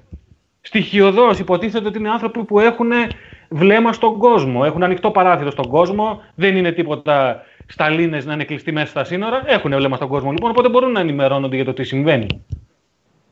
Πού ακριβώς έχουν δει, έχουν δει τις εικόνες στα σχολεία στην Κίνα; Πώς είναι και πώς τηρείται, τηρείται όντως το social distance; Καμία απολύτως σχέση. Καμία απολύτως. Δεν υπάρχει τίποτα. Πηγαίνουμε ξεκάθαρα επικοινωνιακά για να κερδίσει τους όποιους πόντους θεωρεί ότι πρέπει να κερδίσει η κυβέρνηση και από εκεί και πέρα για να ανοίξει η ήδη κουτσουρεμένη αγορά. Με το βλέμμα πάντα στον τουρισμό. Αλλά το, το, το γεγονός ότι είμαστε μια χώρα που στηριζόμαστε αποκλειστικά στον τουρισμό και επειδή θα φάμε μεγάλο πακέτο φέτος, δεν ξέρουμε τι θα κάνουμε, το λέει κανείς. Δεν το βλέπει. Ή δεν θέλει να το δει. Ε, Ούτως Να ή στείλουμε, άλλω. να στείλουμε και τους φίλους, γιατί και ένας φίλος είπε εδώ για την κονσέρβα, να στείλουμε τους φίλους στην προηγούμενη εκπομπή, σε περίπτωση που δεν έχουν ακούσει, που κάνουμε και κάποια σχόλια όσον αφορά τον τουρισμό και τα έχουμε συζητήσει αυτό που αναφέρει τώρα ο Δημήτρης. Ναι, πείτε. Ε, ούτως ή άλλως και άκουγα πριν το, το σκέρτσο που έλεγε ότι ε, δεν έχουμε τίποτα εξασφαλισμένο. Είναι μια κίνηση ε, τεράστιου ρίσκου αυτή που παίρνουμε. Ε, αυτό μου Πάνω στα δικά μας σώματα πολύ... αγαπητέ πες του. Πάνω στα ναι, δικά μας. Ναι, αυτό, αυτό μου ακούστηκε πάρα πολύ επικίνδυνο. Δηλαδή πάνε να κάνουν τώρα και το λένε ανοιχτά ε, δεν ξέρω για ποιους λόγους. Προφανώς για να ρίξουν πάλι την ευθύνη σε εμάς ότι αν δεν ε, κρατήσουμε αποστάσεις θα έχουμε εκατόμβες. Αλλά είναι, είναι, είναι πολύ αποκαλυπτική αυτή η δήλωση. Κώστα, η, η συζήτηση αυτή τη στιγμή διεθνώς έχει στο στόχατο δύο πράγματα. Στο κέντρο της Βε, Βέβαια, όλοι είναι... ανοίγουν. Όλοι ανοίγουν. Όλα, ναι, όλα τα κράτη ανοίγουν. Το ζήτημα, ναι, το ζήτημα όμως είναι το πώς ανοίγεις. Ναι, ο τρόπος με τον οποίο ανοίγεις. Ε, γιατί η συζήτηση, συζήτηση μπροστά φυσικά είναι τα σχολεία και η προστασία των εργαζομένων. Δεν είναι τυχαίο ότι η ναυαρχίδα του νεοφιλελευθερισμού, η Financial Times, συνεχώς κάθε μέρα, τουλάχιστον μέρα παραμέρα, έχουν άρθρα που αναφέρονται αποκλειστικά στα μέτρα που πρέπει να ληφθούν για την προστασία των εργαζομένων. Δεν είναι τυχαίο ότι υπάρχουν συνεχείς καταγγελίες, ακόμα και από μετριοπαθή σοσιαλδημοκρατικά και κεντροδεξιά συνδικάτα στη Μεγάλη Βρετανία, που λένε ότι είμαστε παντελώς ακάλυπτοι. Μα και εδώ τι, ε, έλεγε και ο Θωμάς στις προηγούμενες εκπομπές ότι και η συνδικαλιστική παράδοξη της Νέας Δημοκρατίας ναι, στην ναι, ναι. εκπαίδευση ναι, είχε, ναι. είχε τρομερές αντιρρήσεις. Ναι, ναι, ναι, και οι φίλοι του Ζάβαλου σε κάτι σελίδες που ξέρει πολύ καλά Ζάβαλου ποιοι είναι, ε, δεν θα πούμε. Είναι, έχει να κάνει με ένα νησί μεγάλο που ε, θα πληγεί μάλλον τον τουρισμό. Μεγάλες ξενοδοχειακές τέλος πάντων. Λίνδο από τις αγαπημένες μου πόλεις, ε, σε αυτό το νησί το συγκεκριμένο. Δεν θέλω να φωτογραφίσω τον άνθρωπο. Ε, έλεγαν ότι ναι, ξέρουν πολύ καλά αυτούς τους συνδικαλιστές. Όλοι είναι Σιριζέοι και κομμουνιστές. Ό,τι και να λένε ότι είναι, κατά βάθος. Και άλλωστε έλεγε ποιος καθηγητής, ε, σχεδόν όλοι είναι κοπρίτες αριστεροί. Αυτή είναι η λογική που επικρατεί σε μεγάλο κομμάτι για τους καθηγητές. Ότι κάνουν τρεις μήνες διακοπές, τα έχουμε ξαναπεί αυτά. Έτσι, τα έχουμε ξαναπεί. Θέλω να κάνω ένα μικρό σχόλιο ε, πριν σας κλείσω, γιατί νομίζω ότι η καραντίνα ε, και όλη, η, όλη αυτή η φάση της πανδημίας ε, κατάφερε με τον καλύτερο τρόπο να ξεγυμνώσει ένα σύστημα σε διεθνή κλιμακά και ιδιαίτερα στη Δύση, το οποίο διαδηλώνει σε κάθε περίσταση το μίσος του απέναντι σε όσους θεωρεί περιτούς. Ε, η κατάσταση στη Μεγάλη Βρετανία ήταν ήδη πάρα πολύ ζωφερή για τα παιδιά πριν, τον, πριν την πανδημία. Έτσι. Το γεγονός ότι από τότε που έκλεισαν τα σχολεία πάρα πολλά παιδιά, ιδιαίτερα στο Βορρά, έχουν χάσει το ένα και μοναδικό γεύμα που είχαν στην ημέρα τους, θα πρέπει να μας λέει πάρα πολλά για το τι πρέπει να κάνουμε μετά. Υπάρχουν παιδιά σε περιοχές του Ηνωμένου Βασιλείου για τα οποία τα γεύματα που πρόσφεραν τα, τα, τα, τα πώς το λένε, οι οργανωμένες εθελοντικές ομάδες στα σχολεία ήταν το μοναδικό γεύμα μέσα στην ημέρα που είχαν. Ε, είχαμε τρία εκατομμύρια παιδιά τα οποία περνούν τις σχολικές ε, διακοπές χωρίς να έχουν επατή για την ανάπτυξη τους γεύματα. Έχουμε φτάσει στην, ε, στο σημείο στην Αγγλία του, του City να υπάρχουν ε, καταγγελίες ότι πάρα πολλά παιδιά ε, εμφάνισαν ε, πώς το λένε, ε, συμπτώματα δυσεντερίας, έτσι, επειδή η αποκλειστική τους διατροφή ήταν με πατατάκια. Και, και σύν της άλλης, αυτή τη στιγμή στη Μεγάλη Βρετανία, επειδή το έχουμε ξεχάσει λιγάκι ότι η εκπαίδευση, το δικαίωμα στην εκπαίδευση είναι δικαίωμα, μόνο, τα δύο, μόνο το 1 τρίτο των μαθητών αυτή τη στιγμή στη Μεγάλη Βρετανία έχει πρόσβαση στην ε, εκπαίδευση, στην εκπαιδευτική διαδικασία μέσω της ε, μέσω του υπολογιστή. Μόνο το 1 τρίτο. Τα 2 τρίτα ναι. αυτή τη στιγμή δεν έχουν πρόσβαση στην εκπαίδευση. Και για το άλλο θέμα που ανέφερες, γιατί συμφωνώ πολύ ε, με την ανάλυση του Δημήτρη, τα δύο ζητήματα είναι τα εργασιακά ε, και η εκπαίδευση, μάλλον τρία θέματα.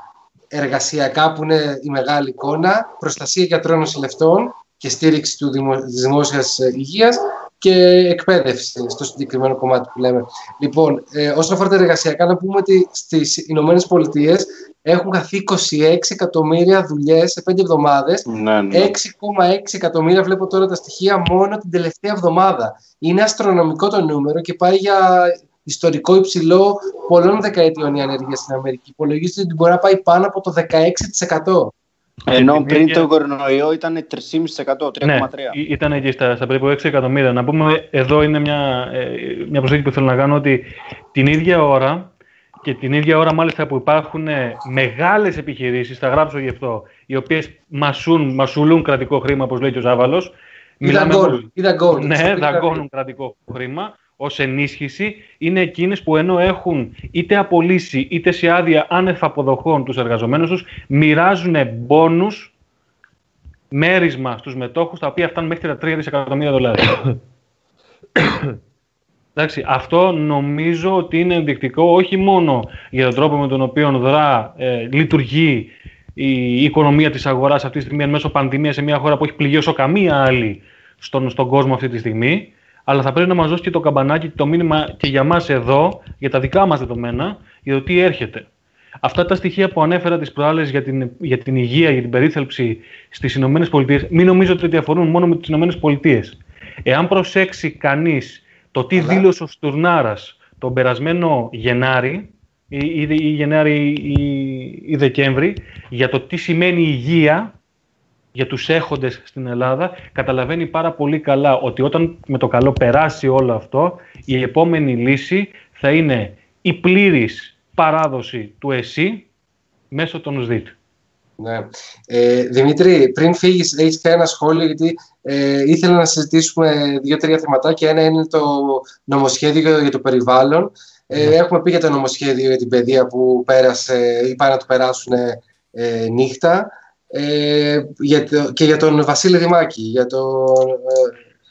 Ε, Κοίταξε, για, την, για το νομοσχέδιο για το περιβάλλον η αλήθεια είναι ότι δεν έχω ε, πλήρη εικόνα. Ε, έχω δει όμως και το ότι δηλώθηκε σήμερα από τον ε, Χατζηδάκη, ο οποίος είπε ότι κανείς δεν ενδιαφέρεται παραπάνω για το περιβάλλον από ότι εγώ. Ε, από ότι εγώ για το παιδί μου, ναι.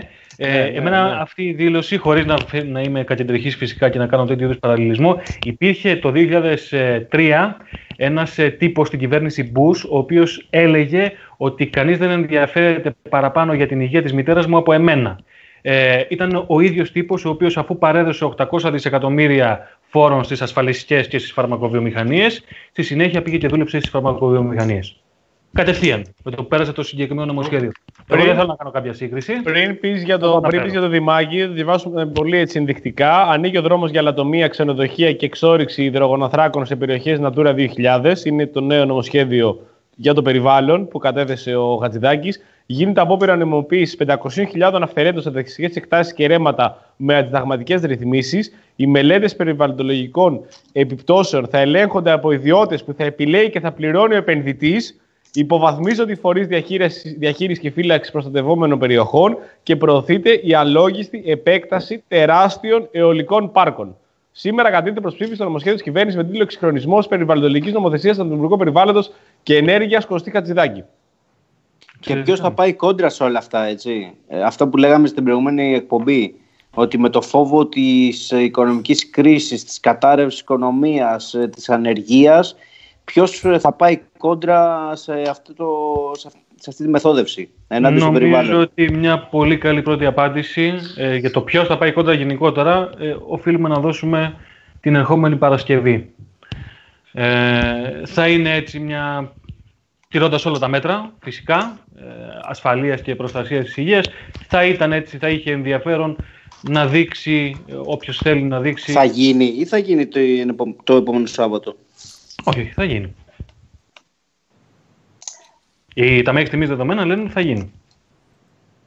Okay. Εκτός αν έχουν αντίθετη άποψη, ε, όπως ε, το γεγονός ότι χρησιμοποίησαν μέσα στην πανδημία δύο φορές τον 187α.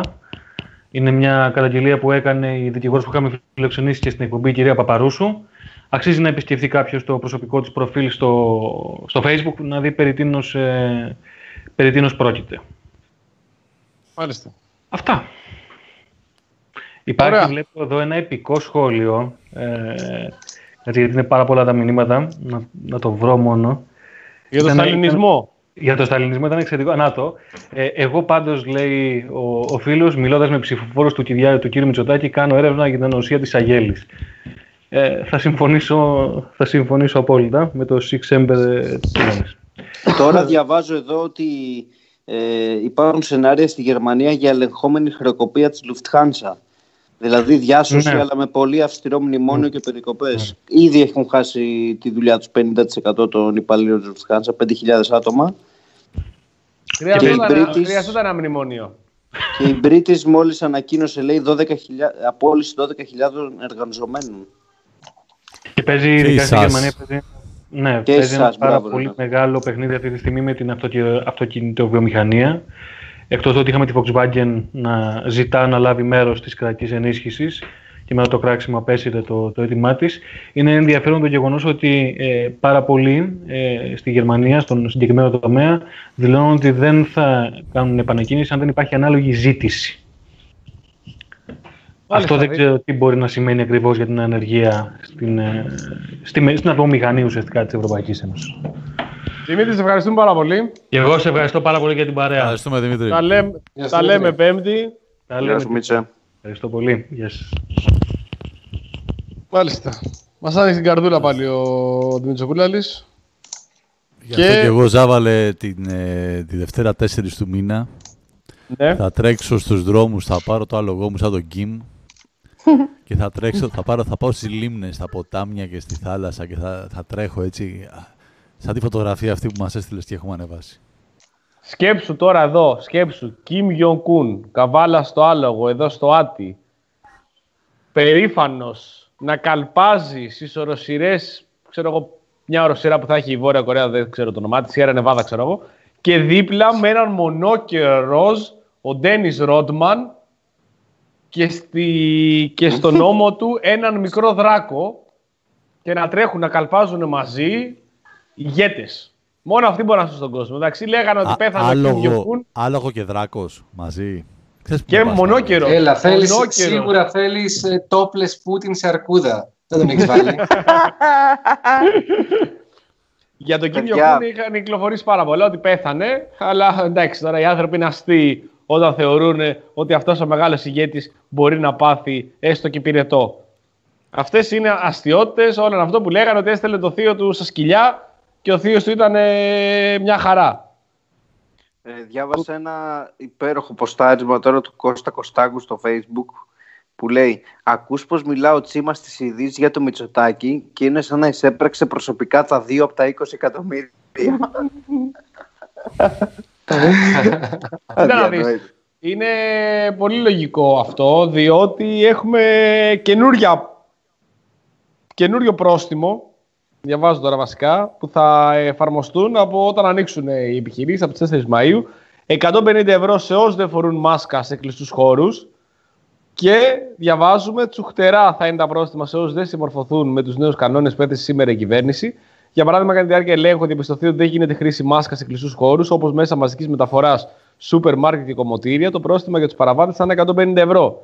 Στα 1000 ευρώ θα είναι το πρόστιμο για συναθρήσεις άνω των 10 ατόμων, ενώ σε κάθε κατάστημα που λειτουργεί παρά την απαγόρευση, το πρόστιμο θα είναι 10.000 ευρώ. Επίσης, αν μέσα δεν έχουν εφαρμοστεί οι κανόνες της μάσκας, θα παίρνει πρόστιμο και το, και το, πες, το κατάστημα, στο οποίο ανάλογα με τετραγωνικά θα ανεβαίνει και θα υπάρχει και αναστολή της άδειας λειτουργίας του για μία και δύο εβδομάδες.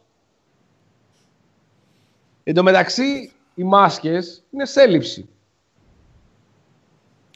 Τώρα, Όχι, κάτι απλές, ε, πλέον υπάρχουν πάρα πολλές, λέει, από τις απλές. Οι από εξειδικευμένες τις είναι. απλές. Μπράβο, από τις απλές. Τώρα, Και κάτι γι' πα- αυτό, ε, αυτό που λέει ο Γιάννης είναι, είναι έτσι και γι' αυτό δικαιολογείται μάλλον η επιμονή στη χρήση μάσκας. Και αντίστοιχα και η μη επιμονή στη χρήση μάσκας πριν από 1,5 μήνα. Γιατί πριν από 1,5 μήνα είχαμε έλλειψη και τώρα που έχουμε επάρκεια προχώρησαν και σε αυτό το μέτρο. Δηλαδή πάλι μια πολιτική διαχείριση εδώ πέρα. Δηλαδή, πριν που δεν είχαμε μάσκες, δεν, ήταν, δεν μας έσωνε η μάσκα. Τώρα που έχουμε μάσκες, που πρέπει να φοράμε μάσκες, θα δρούμε και πρόστιμο. Που εντωμεταξύ, κάτι φασμάτινες μάσκες και κάτι τέτοια που κυκλοφορούν, που το ξαναπλένεις και το φοράς κτλ. Δεν προστατεύουν από κανένα κορονοϊό. Στους Το- 60 βαθμούς είπε ο Τσιόδρας. Ναι. Την ε, επαναχρησιμοποιούμενη. Πρέπει να την πλένουμε. Το ότι μπορείς να φορέσεις μια μάσκα για να περιορίσει λίγο κάνα φτέρισμα, κάνα βήχα, τα, στα γονίδια κτλ. Ναι, τα περιορίζει. Αλλά προστασία από τον κορονοϊό, οι φασμάτινε επαναχρησιμοποιούμενες μάσκες ή κάτι αυτοσχέδιες με κάτι χαμογελάκια και κάτι τέτοια δεν προστατεύουν. Όπως Εγώ επίσης. έχω- Και... έχω- Πες, πες, πες Γιάννη. Έλα, έλα, ολοκλήρωσα. Ρε. Όχι, όπως η χρήση, η λάθος χρήση σε γάντια. Δηλαδή, βλέπεις ότι φοράνε γάντια και πιάνουν τα κινητά τους, καλύζουν τη μύτη τους, πιάνουν τα γυαλιά τους, ξέρω εγώ, πετάνε χαρταετό. Δεν βοηθάει σε τίποτα το να φοράς τα γάντια. Τώρα, να φοράς τη μάσκα την υφασμάτινη ή τα γάντια και να φτιάχνεις τα μαλλιά σου για την ψευδέστηση της ασφάλειας που μπορεί αυτές να προσφέρουν, ναι. Αλλά το να λες ότι θα κόβω πρόστιμο στα 150 ευρώ, αν ο άλλος φοράει ένα μαντίλι στο λαιμό του, στο στόμα του και στο λαιμό του.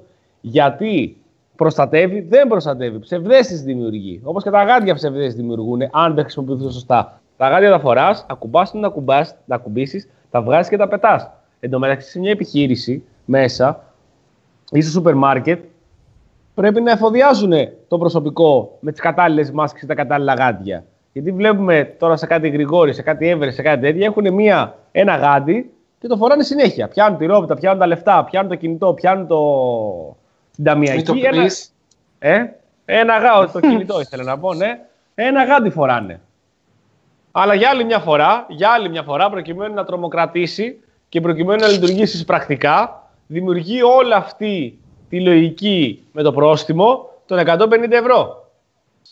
Ή θα φορέσει κανονική μάσκα, ή κλείσει, τι να κλείσει το χέρι σου. Ξέρω, βάλε ένα πανί, πάρε μια φανέλα και βάλε στο κεφάλι σου. Έχω δει μποξεράκι να μπαίνει πολύ ωραία. Τρόπο να βάζεις μποξεράκι ελαστικό. Ε, υπάρχει στο YouTube αυτό και πραγματικά είναι καλύτερο από μάσκα. Και το περασμένο Σάββατο είδα παιδιά να παίζουν μπάσκετ σε ανοιχτό φορώντας γάντια ένας. Και λέω βρέα αγόρι μου καλό. Γιατί; Ωραίος. Δηλαδή τι, τι, τι, πες μου τι. Είναι, είναι, είναι ωραίοι που τρέχουν. Έχω δει πολλούς που τρέχουν περπατάνε και φοράνε γάντια. Που δεν ακουμπάνε κάτω στο τρέχουν και φοράνε τα γάντια. Δηλαδή, εγώ αυτό το Λέ... παιδάκι λέω εντάξει, το, θα η μάνα του βγαίνοντας, βάλε γάντια, βάλε γάντια. Ωραία, βγήκε από το σπίτι, έστριψες και την Γιάννη, και με γάντια σε έχω. Και με γάντια σε έχω. Θες μονό, θες ρολόι, τι θες. Δεν προλαβαίνεις. Από το αποφεύγει τώρα τρία-τέσσερα χρόνια τα αποφεύγει. Και λέει εδώ ένας φίλος, ε, άνοιξε εργοστάσιο στη Λάρισα από κολλητό του Κυριάκου. Δεν διαβάζει το πρώτο θέμα. Εν τω μεταξύ, με αυτό το εργοστάσιο στη Λάρισα, τι έχει γίνει, ρε παιδιά; Εάν ένα εργοστάσιο που θα παράγει, ξέρω εγώ, 300.000 μάσκες που θα παράγει και έχουν τρελαθεί. Αν, δημοσίευσαν ε, δημοσίευμα. Τέσλα. Ναι.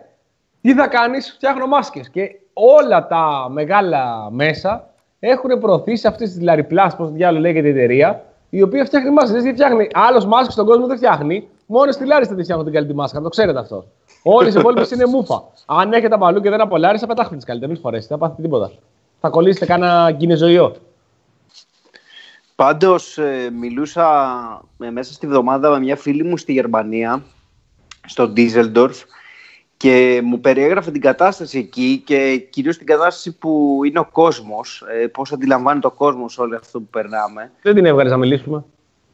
Ε, θα, θα της πω, ναι, αν, αν θέλει θα της πω, να βγει. Ε, και μου έλεγε ότι είναι τρομερά εξοργισμένη ε, με το πώς ε, ε, αντιλαμβάνει το κόσμο στην κατάσταση. δεν, δεν καταλαβαίνουν καθόλου από μέτρα προστασίας. πάνω απ' όλα έχουν την οικονομία, όπως ο Κώστας που μας έλεγε για την Ολλανδία.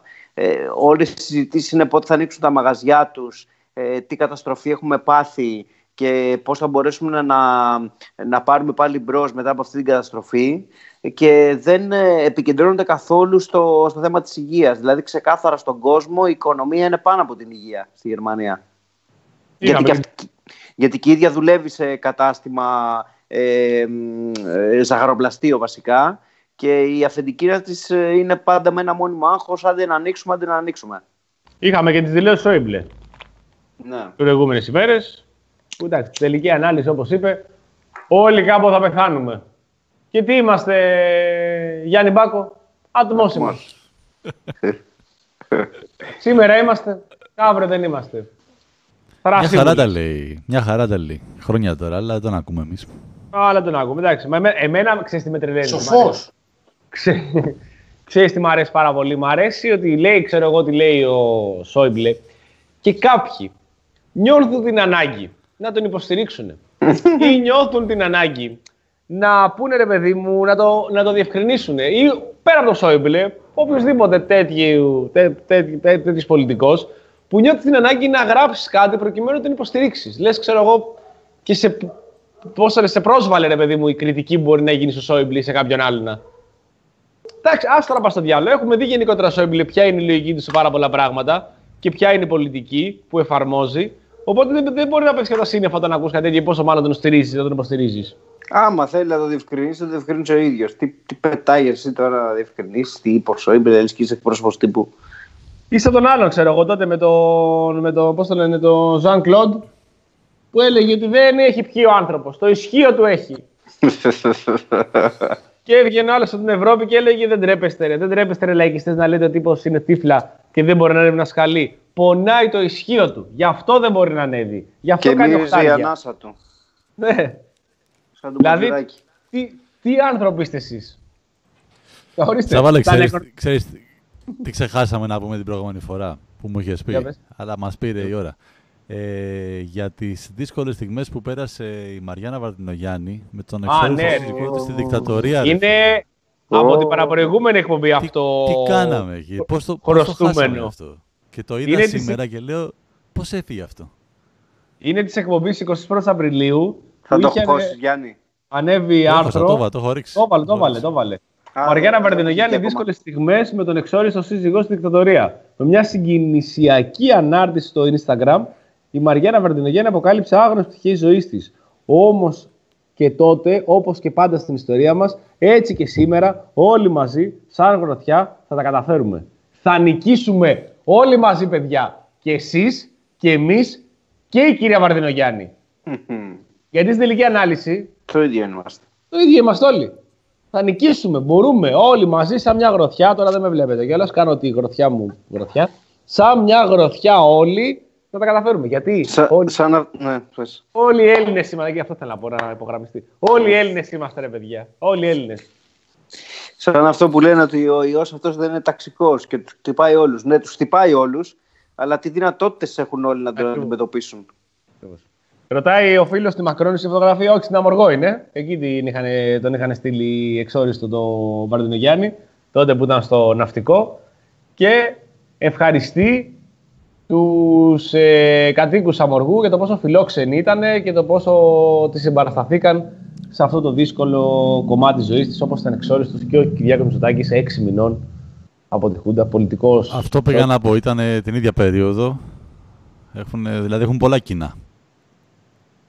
Έτσι Ναι. δεν είναι. Ναι. Τέλος πάντων, ε, ελπίζουμε να το έχει ξεπεράσει η κυρία Βαρδινογιάννη και να μπόρεσε να προχωρήσει, να προχωρήσει η ζωή της και να μην κρατάει πίσω της όλα αυτά τα, τα δύσκολα. Όλοι έχουμε περάσει δύσκολα, όπως είχε πει και ο Σάκης Ρουβάς, όλοι μαζί πέρασαμε δύσκολα. Ε, ρίξε και τη φωτογραφία, ρε Γιάννη, τώρα που θα κλείσουμε και θα κάνουμε και την αποφώνηση. Ρίξε και τη φωτογραφία αυτή που έστειλα με το σπίτι που νοικιάζεται στη Χρυσή Ευκαιρία. Εννοείται, έχει ανέβει. Ήθελα- Το, το έχω ρίξει. Με, μέχρι να την ανέβει να, πούμε, να μην ξεχάσουμε να πούμε για τον ε, Δημάκη Μπράβο, που ναι. έχει ξεκινήσει η απερι- και απεργία δίψας ε, από, ε, από εχθές ε, και ζητάει να πάρει ξανά εκπαιδευτικές άδειες. Έχει ε, μεταφερθεί, όπως ε, λένε και, ε, λέει και ο δικηγόρος του, εκδικητικά στα Γρεβενά ε, και ζητάει να λάβει πίσω τις εκπαιδευτικές άδειες. Και να πούμε ότι ε, και ο Καμπαγιάννης, ο δικηγόρος, ε, αλλά και ο Δαμιανός, που νομίζω ο Δαμιανός είναι ε, καθηγητής. Ο Πέτρος Δήμιο- Δαμιανός. Ο Δαμιανός είναι ο διευθυντής του Σχολείου των Φυλακών Αυλώνα. Α, μάλιστα, ναι. Ε, Που ζητάνε... είναι πάρα πολύ ε, υποστηρικτικός στα αιτήματα των φυλακισμένων. Να, sorry. Μμμ.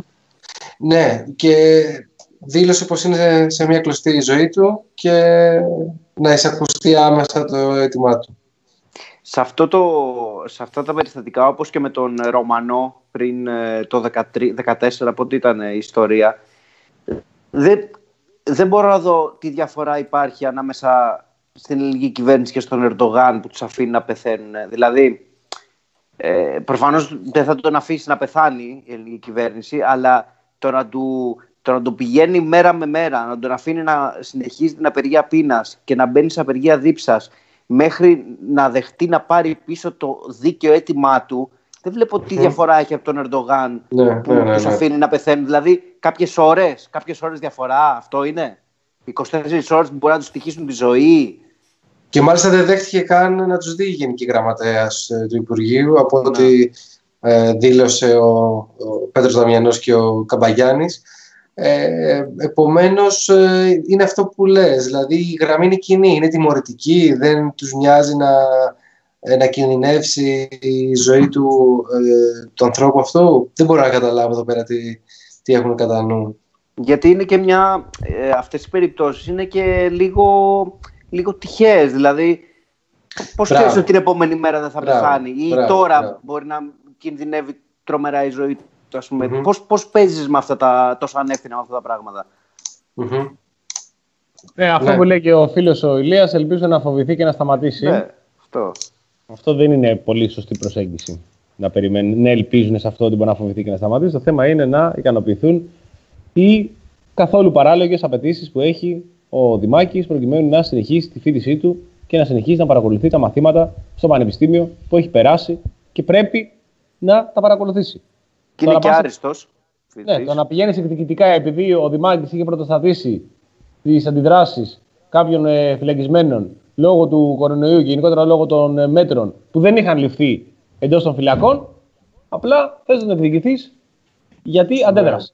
Και τον Ναι. Αυτός θα στέλνει- ακούσουν, ε, Βλαχό, ότι είναι άριστος. Είναι το μόνο επιχείρημα που μπορεί να ακούσουν. Ναι, που δεν έχει καμία σημασία. Ναι, είτε ναι, ναι. άριστος ήταν είτε απλά φοιτητής. Αριστεία θα πούνε να δώστε.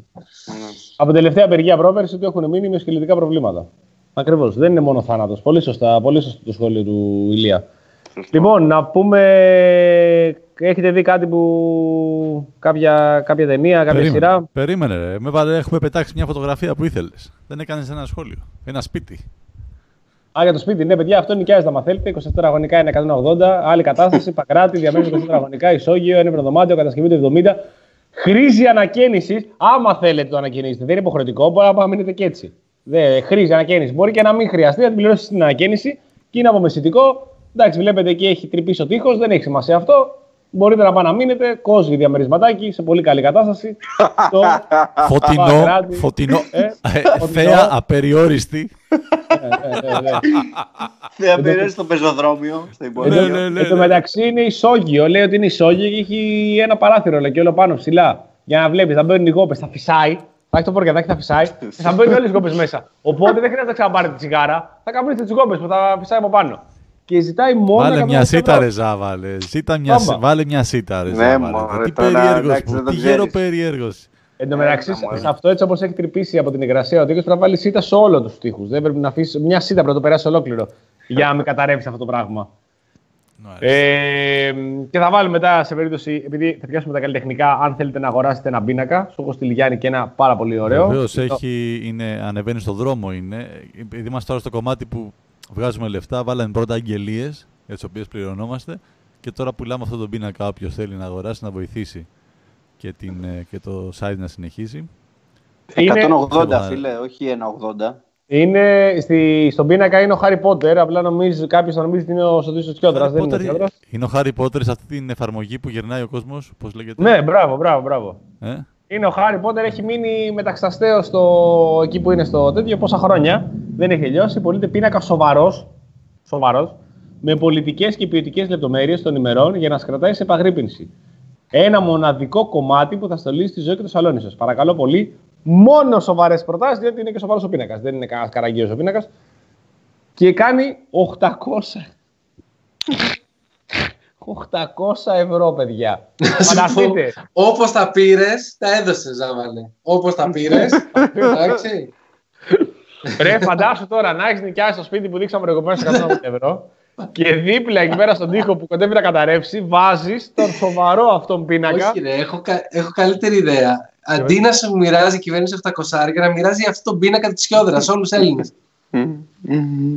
και το βάζεις στο καθιστικό σου πάνω από το, πάνω από το τζάκι, ξέρω εγώ, πάνω από την τηλεόραση. Έχεις το, τον Χάρι Πότερ Σωτήρη Σιόδρα να σε κοιτάει, να σε φυλάει και προσέξτε, προσέξτε, να σε κρατάει σε επαγρύπνηση. Μην τυχόν χαλαρώσετε. Να κοιτάει. κοιτάζει το βλέμμα του. Ο Σωτήρης σας κοιτάει και σας στέλνει Νίκο Χαρδαλιάς. 801 λέει ο Χρήστος Νέβη, λέει 801. Έχει Έχω πληστηριασμό. ξεκινήσει, έχει ξεκινήσει πληστηριασμό. 801 και, και ένα λεπτό επόμενος. Σε περίπτωση που χαλαρώσετε, στέλνει Νίκο Χαρδαλιά και σας περνάει ένα χέρι οικογενειακός. Το ξέρετε αυτό. Δεν Οπότε είναι- προσέχετε, Ναι. Γιατί δεν παίζει με αυτό το δίδυμο. Ε, δεν, δεν ξέρω αν είπαμε και για το, τη στοιχομηθεία στο Twitter για ένα Αγγελοπούλου με Κωνσταντίνο Μπογδάνο. Το βάλαμε, το Α, Το βάλαμε. είπαμε, το στην αρχή. είπαμε. Το βάλαμε. Το Γάμο. είχαμε βάλει. Ναι, ναι. Εντάξει, εντάξει. Ε, Πες όμως ε, το σχόλιος σου. Ε, κοίταξε, το σχόλιο μου, ε, προβοκάτορα βλαχό, μεγάλη προβοκάτορα βλαχό, το σχόλιο μου είναι το εξής. Ε, ήταν ένας απολαυστικός ε, διάλογος, ε, θα έλεγα ήταν ένα διαλεκτικό χτύπημα, δεν θέλω να πάω σε λαϊκές ας πούμε και λαϊκίστικες ατάκες κάποιοι που γράφαν ότι είναι ξέρω εγώ κάτι φάπες και τέτοια, αυτά είναι πολύ χαμηλό επίπεδο και δεν θα έπρεπε να λέω Φάπες. στο δημο... Καλά, αυτά είναι εντάξει. Γέλια, δεν μπορούμε να μιλάμε έτσι στο δημόσιο διάλογο. Ε, Φάπες. κα- ναι, ναι, κάποιοι γράφουν εκεί πέρα ότι έπεσε φάπα κτλ. Αυτά είναι γελιότητες.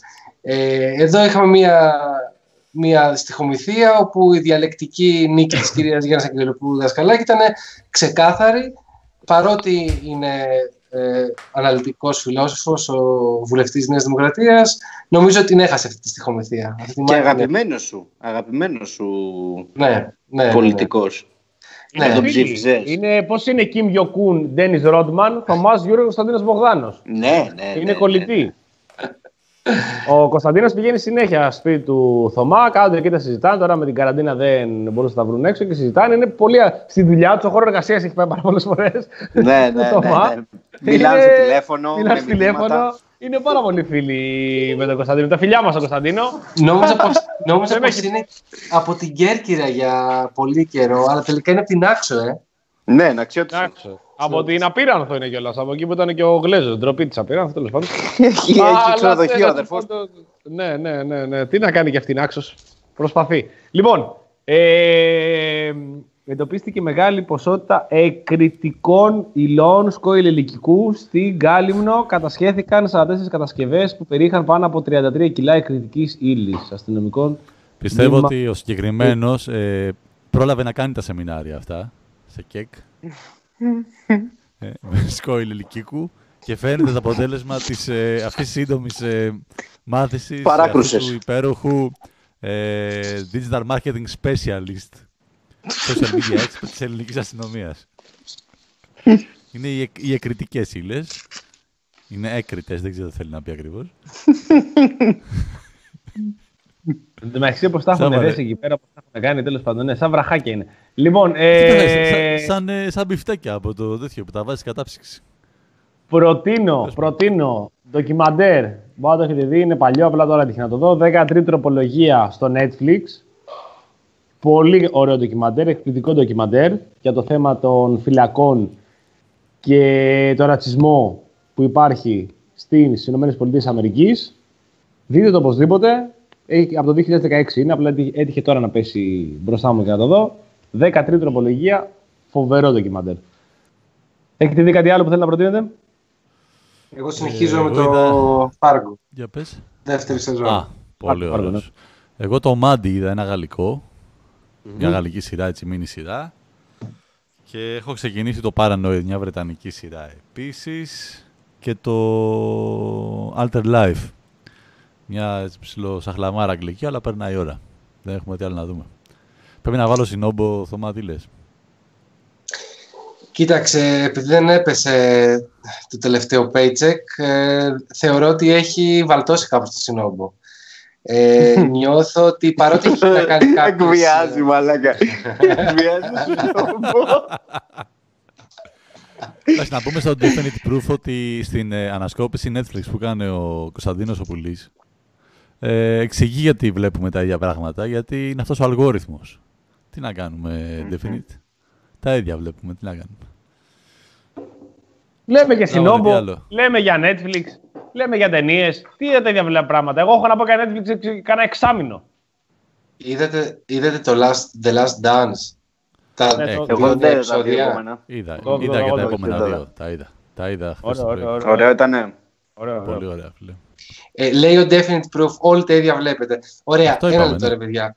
Ε, ναι, υπάρχουν ας πούμε πλατφόρμες, ταινίες που παίζονται στο σινεμά και ε, προ- προφανώς ε, το μεγάλο φάσμα των ταινιών που είναι διαθέσιμες και το ντοκιματέρ είναι ήδη δεξαμενή. Ναι, που- σίγουρα μπορείς να πας να δεις ξέρω, κάτι θαμμένα ή περίεργα, πολύ ψαγμένα βορειοκορεάτικα, ιρανικά, φανταστικά που είναι τα ιρανικά κτλ. Αλλά νομίζω ότι το να λες κάποιον ότι όλα τα ίδια βλέπετε, τι, τι σημαίνει αυτό; Προφανώς οι δεξαμενοί που είναι διαθέσιμοι στους περισσότερους είναι ίδια. Έτσι, δηλαδή μέσα στην πλατφόρμα του Netflix μπορείς να δεις παπάντζες, μετριότητες ε, και αριστουργήματα. Ή, το ίδιο συμβαίνει και κάθε πέμπτο βγαίνει ταινία στα σινεμά. Όπως είναι η 13η τροπολογία ή το Innocent Project, άλλη σειρά ντοκιμαντέρ για λάθη σε δίκες που υπάρχουν στι ΗΠΑ. Γενικότερα οι ΗΠΑ έχουν, δίνουν, έχουν, θα μπορούσαν να δώσουν υλικό για τουλάχιστον 300 ακόμη χρόνια μόνο από κακοδικίες και από λάθη που συμβαίνουν στη, στο, νομικό, στο νομικό σύστημα. Είναι εκπληκτικό το τι γίνεται και το τι ρατσισμός υπάρχει στις ΗΠΑ σε αυτό. Λοιπόν, ε, ο, ε, ο Αλέξανδρος Αναστασιάδης ε, μάλλον λέει για το Τζόρνταν εδώ. Έπαιξε στο παλαιό μεγάλος. Ε, Γιάννη, ναι, στο, στο, σεφ, στο σεφ. Ναι, στο, στο... παλέ δεν λέγεται το σεφ. Ε, ο Παλέντε Σπόρ ήθιστε να λέγεται το Θεσσαλονίκη, στο Αλεξάνδριο. Έχει, έχει κατά νου, ο Βλαχό έχει κατά νου το γνωστό σύνθημα ε, Σας μπιπς μέσα στο παλέ. Ωε, ωε, σας νικήσαμε μέσα στο παλέ. Ε; Ναι, ε, Παλέντε Σπορ, μήπως, μήπως ε, λέγεται έτσι το σεφ Παλέντε Σπορ. Όπως το 99, ναι, ναι, νομίζω αναφέρεται στο περίφημο άσμα, πρώτη διασκευή νομίζω Πρώτη εκτέλεση ήταν Ντέγιαν Μποντήρο, Κανίκος Οικονόμου. Και διασκευή τώρα Mike James, Νίκος Καλάθης. ε, το, όπως το 99, αυτό δεν λες, σας νικήσαμε μέσα στο παλέ. Ναι. Μπράβο, μπράβο.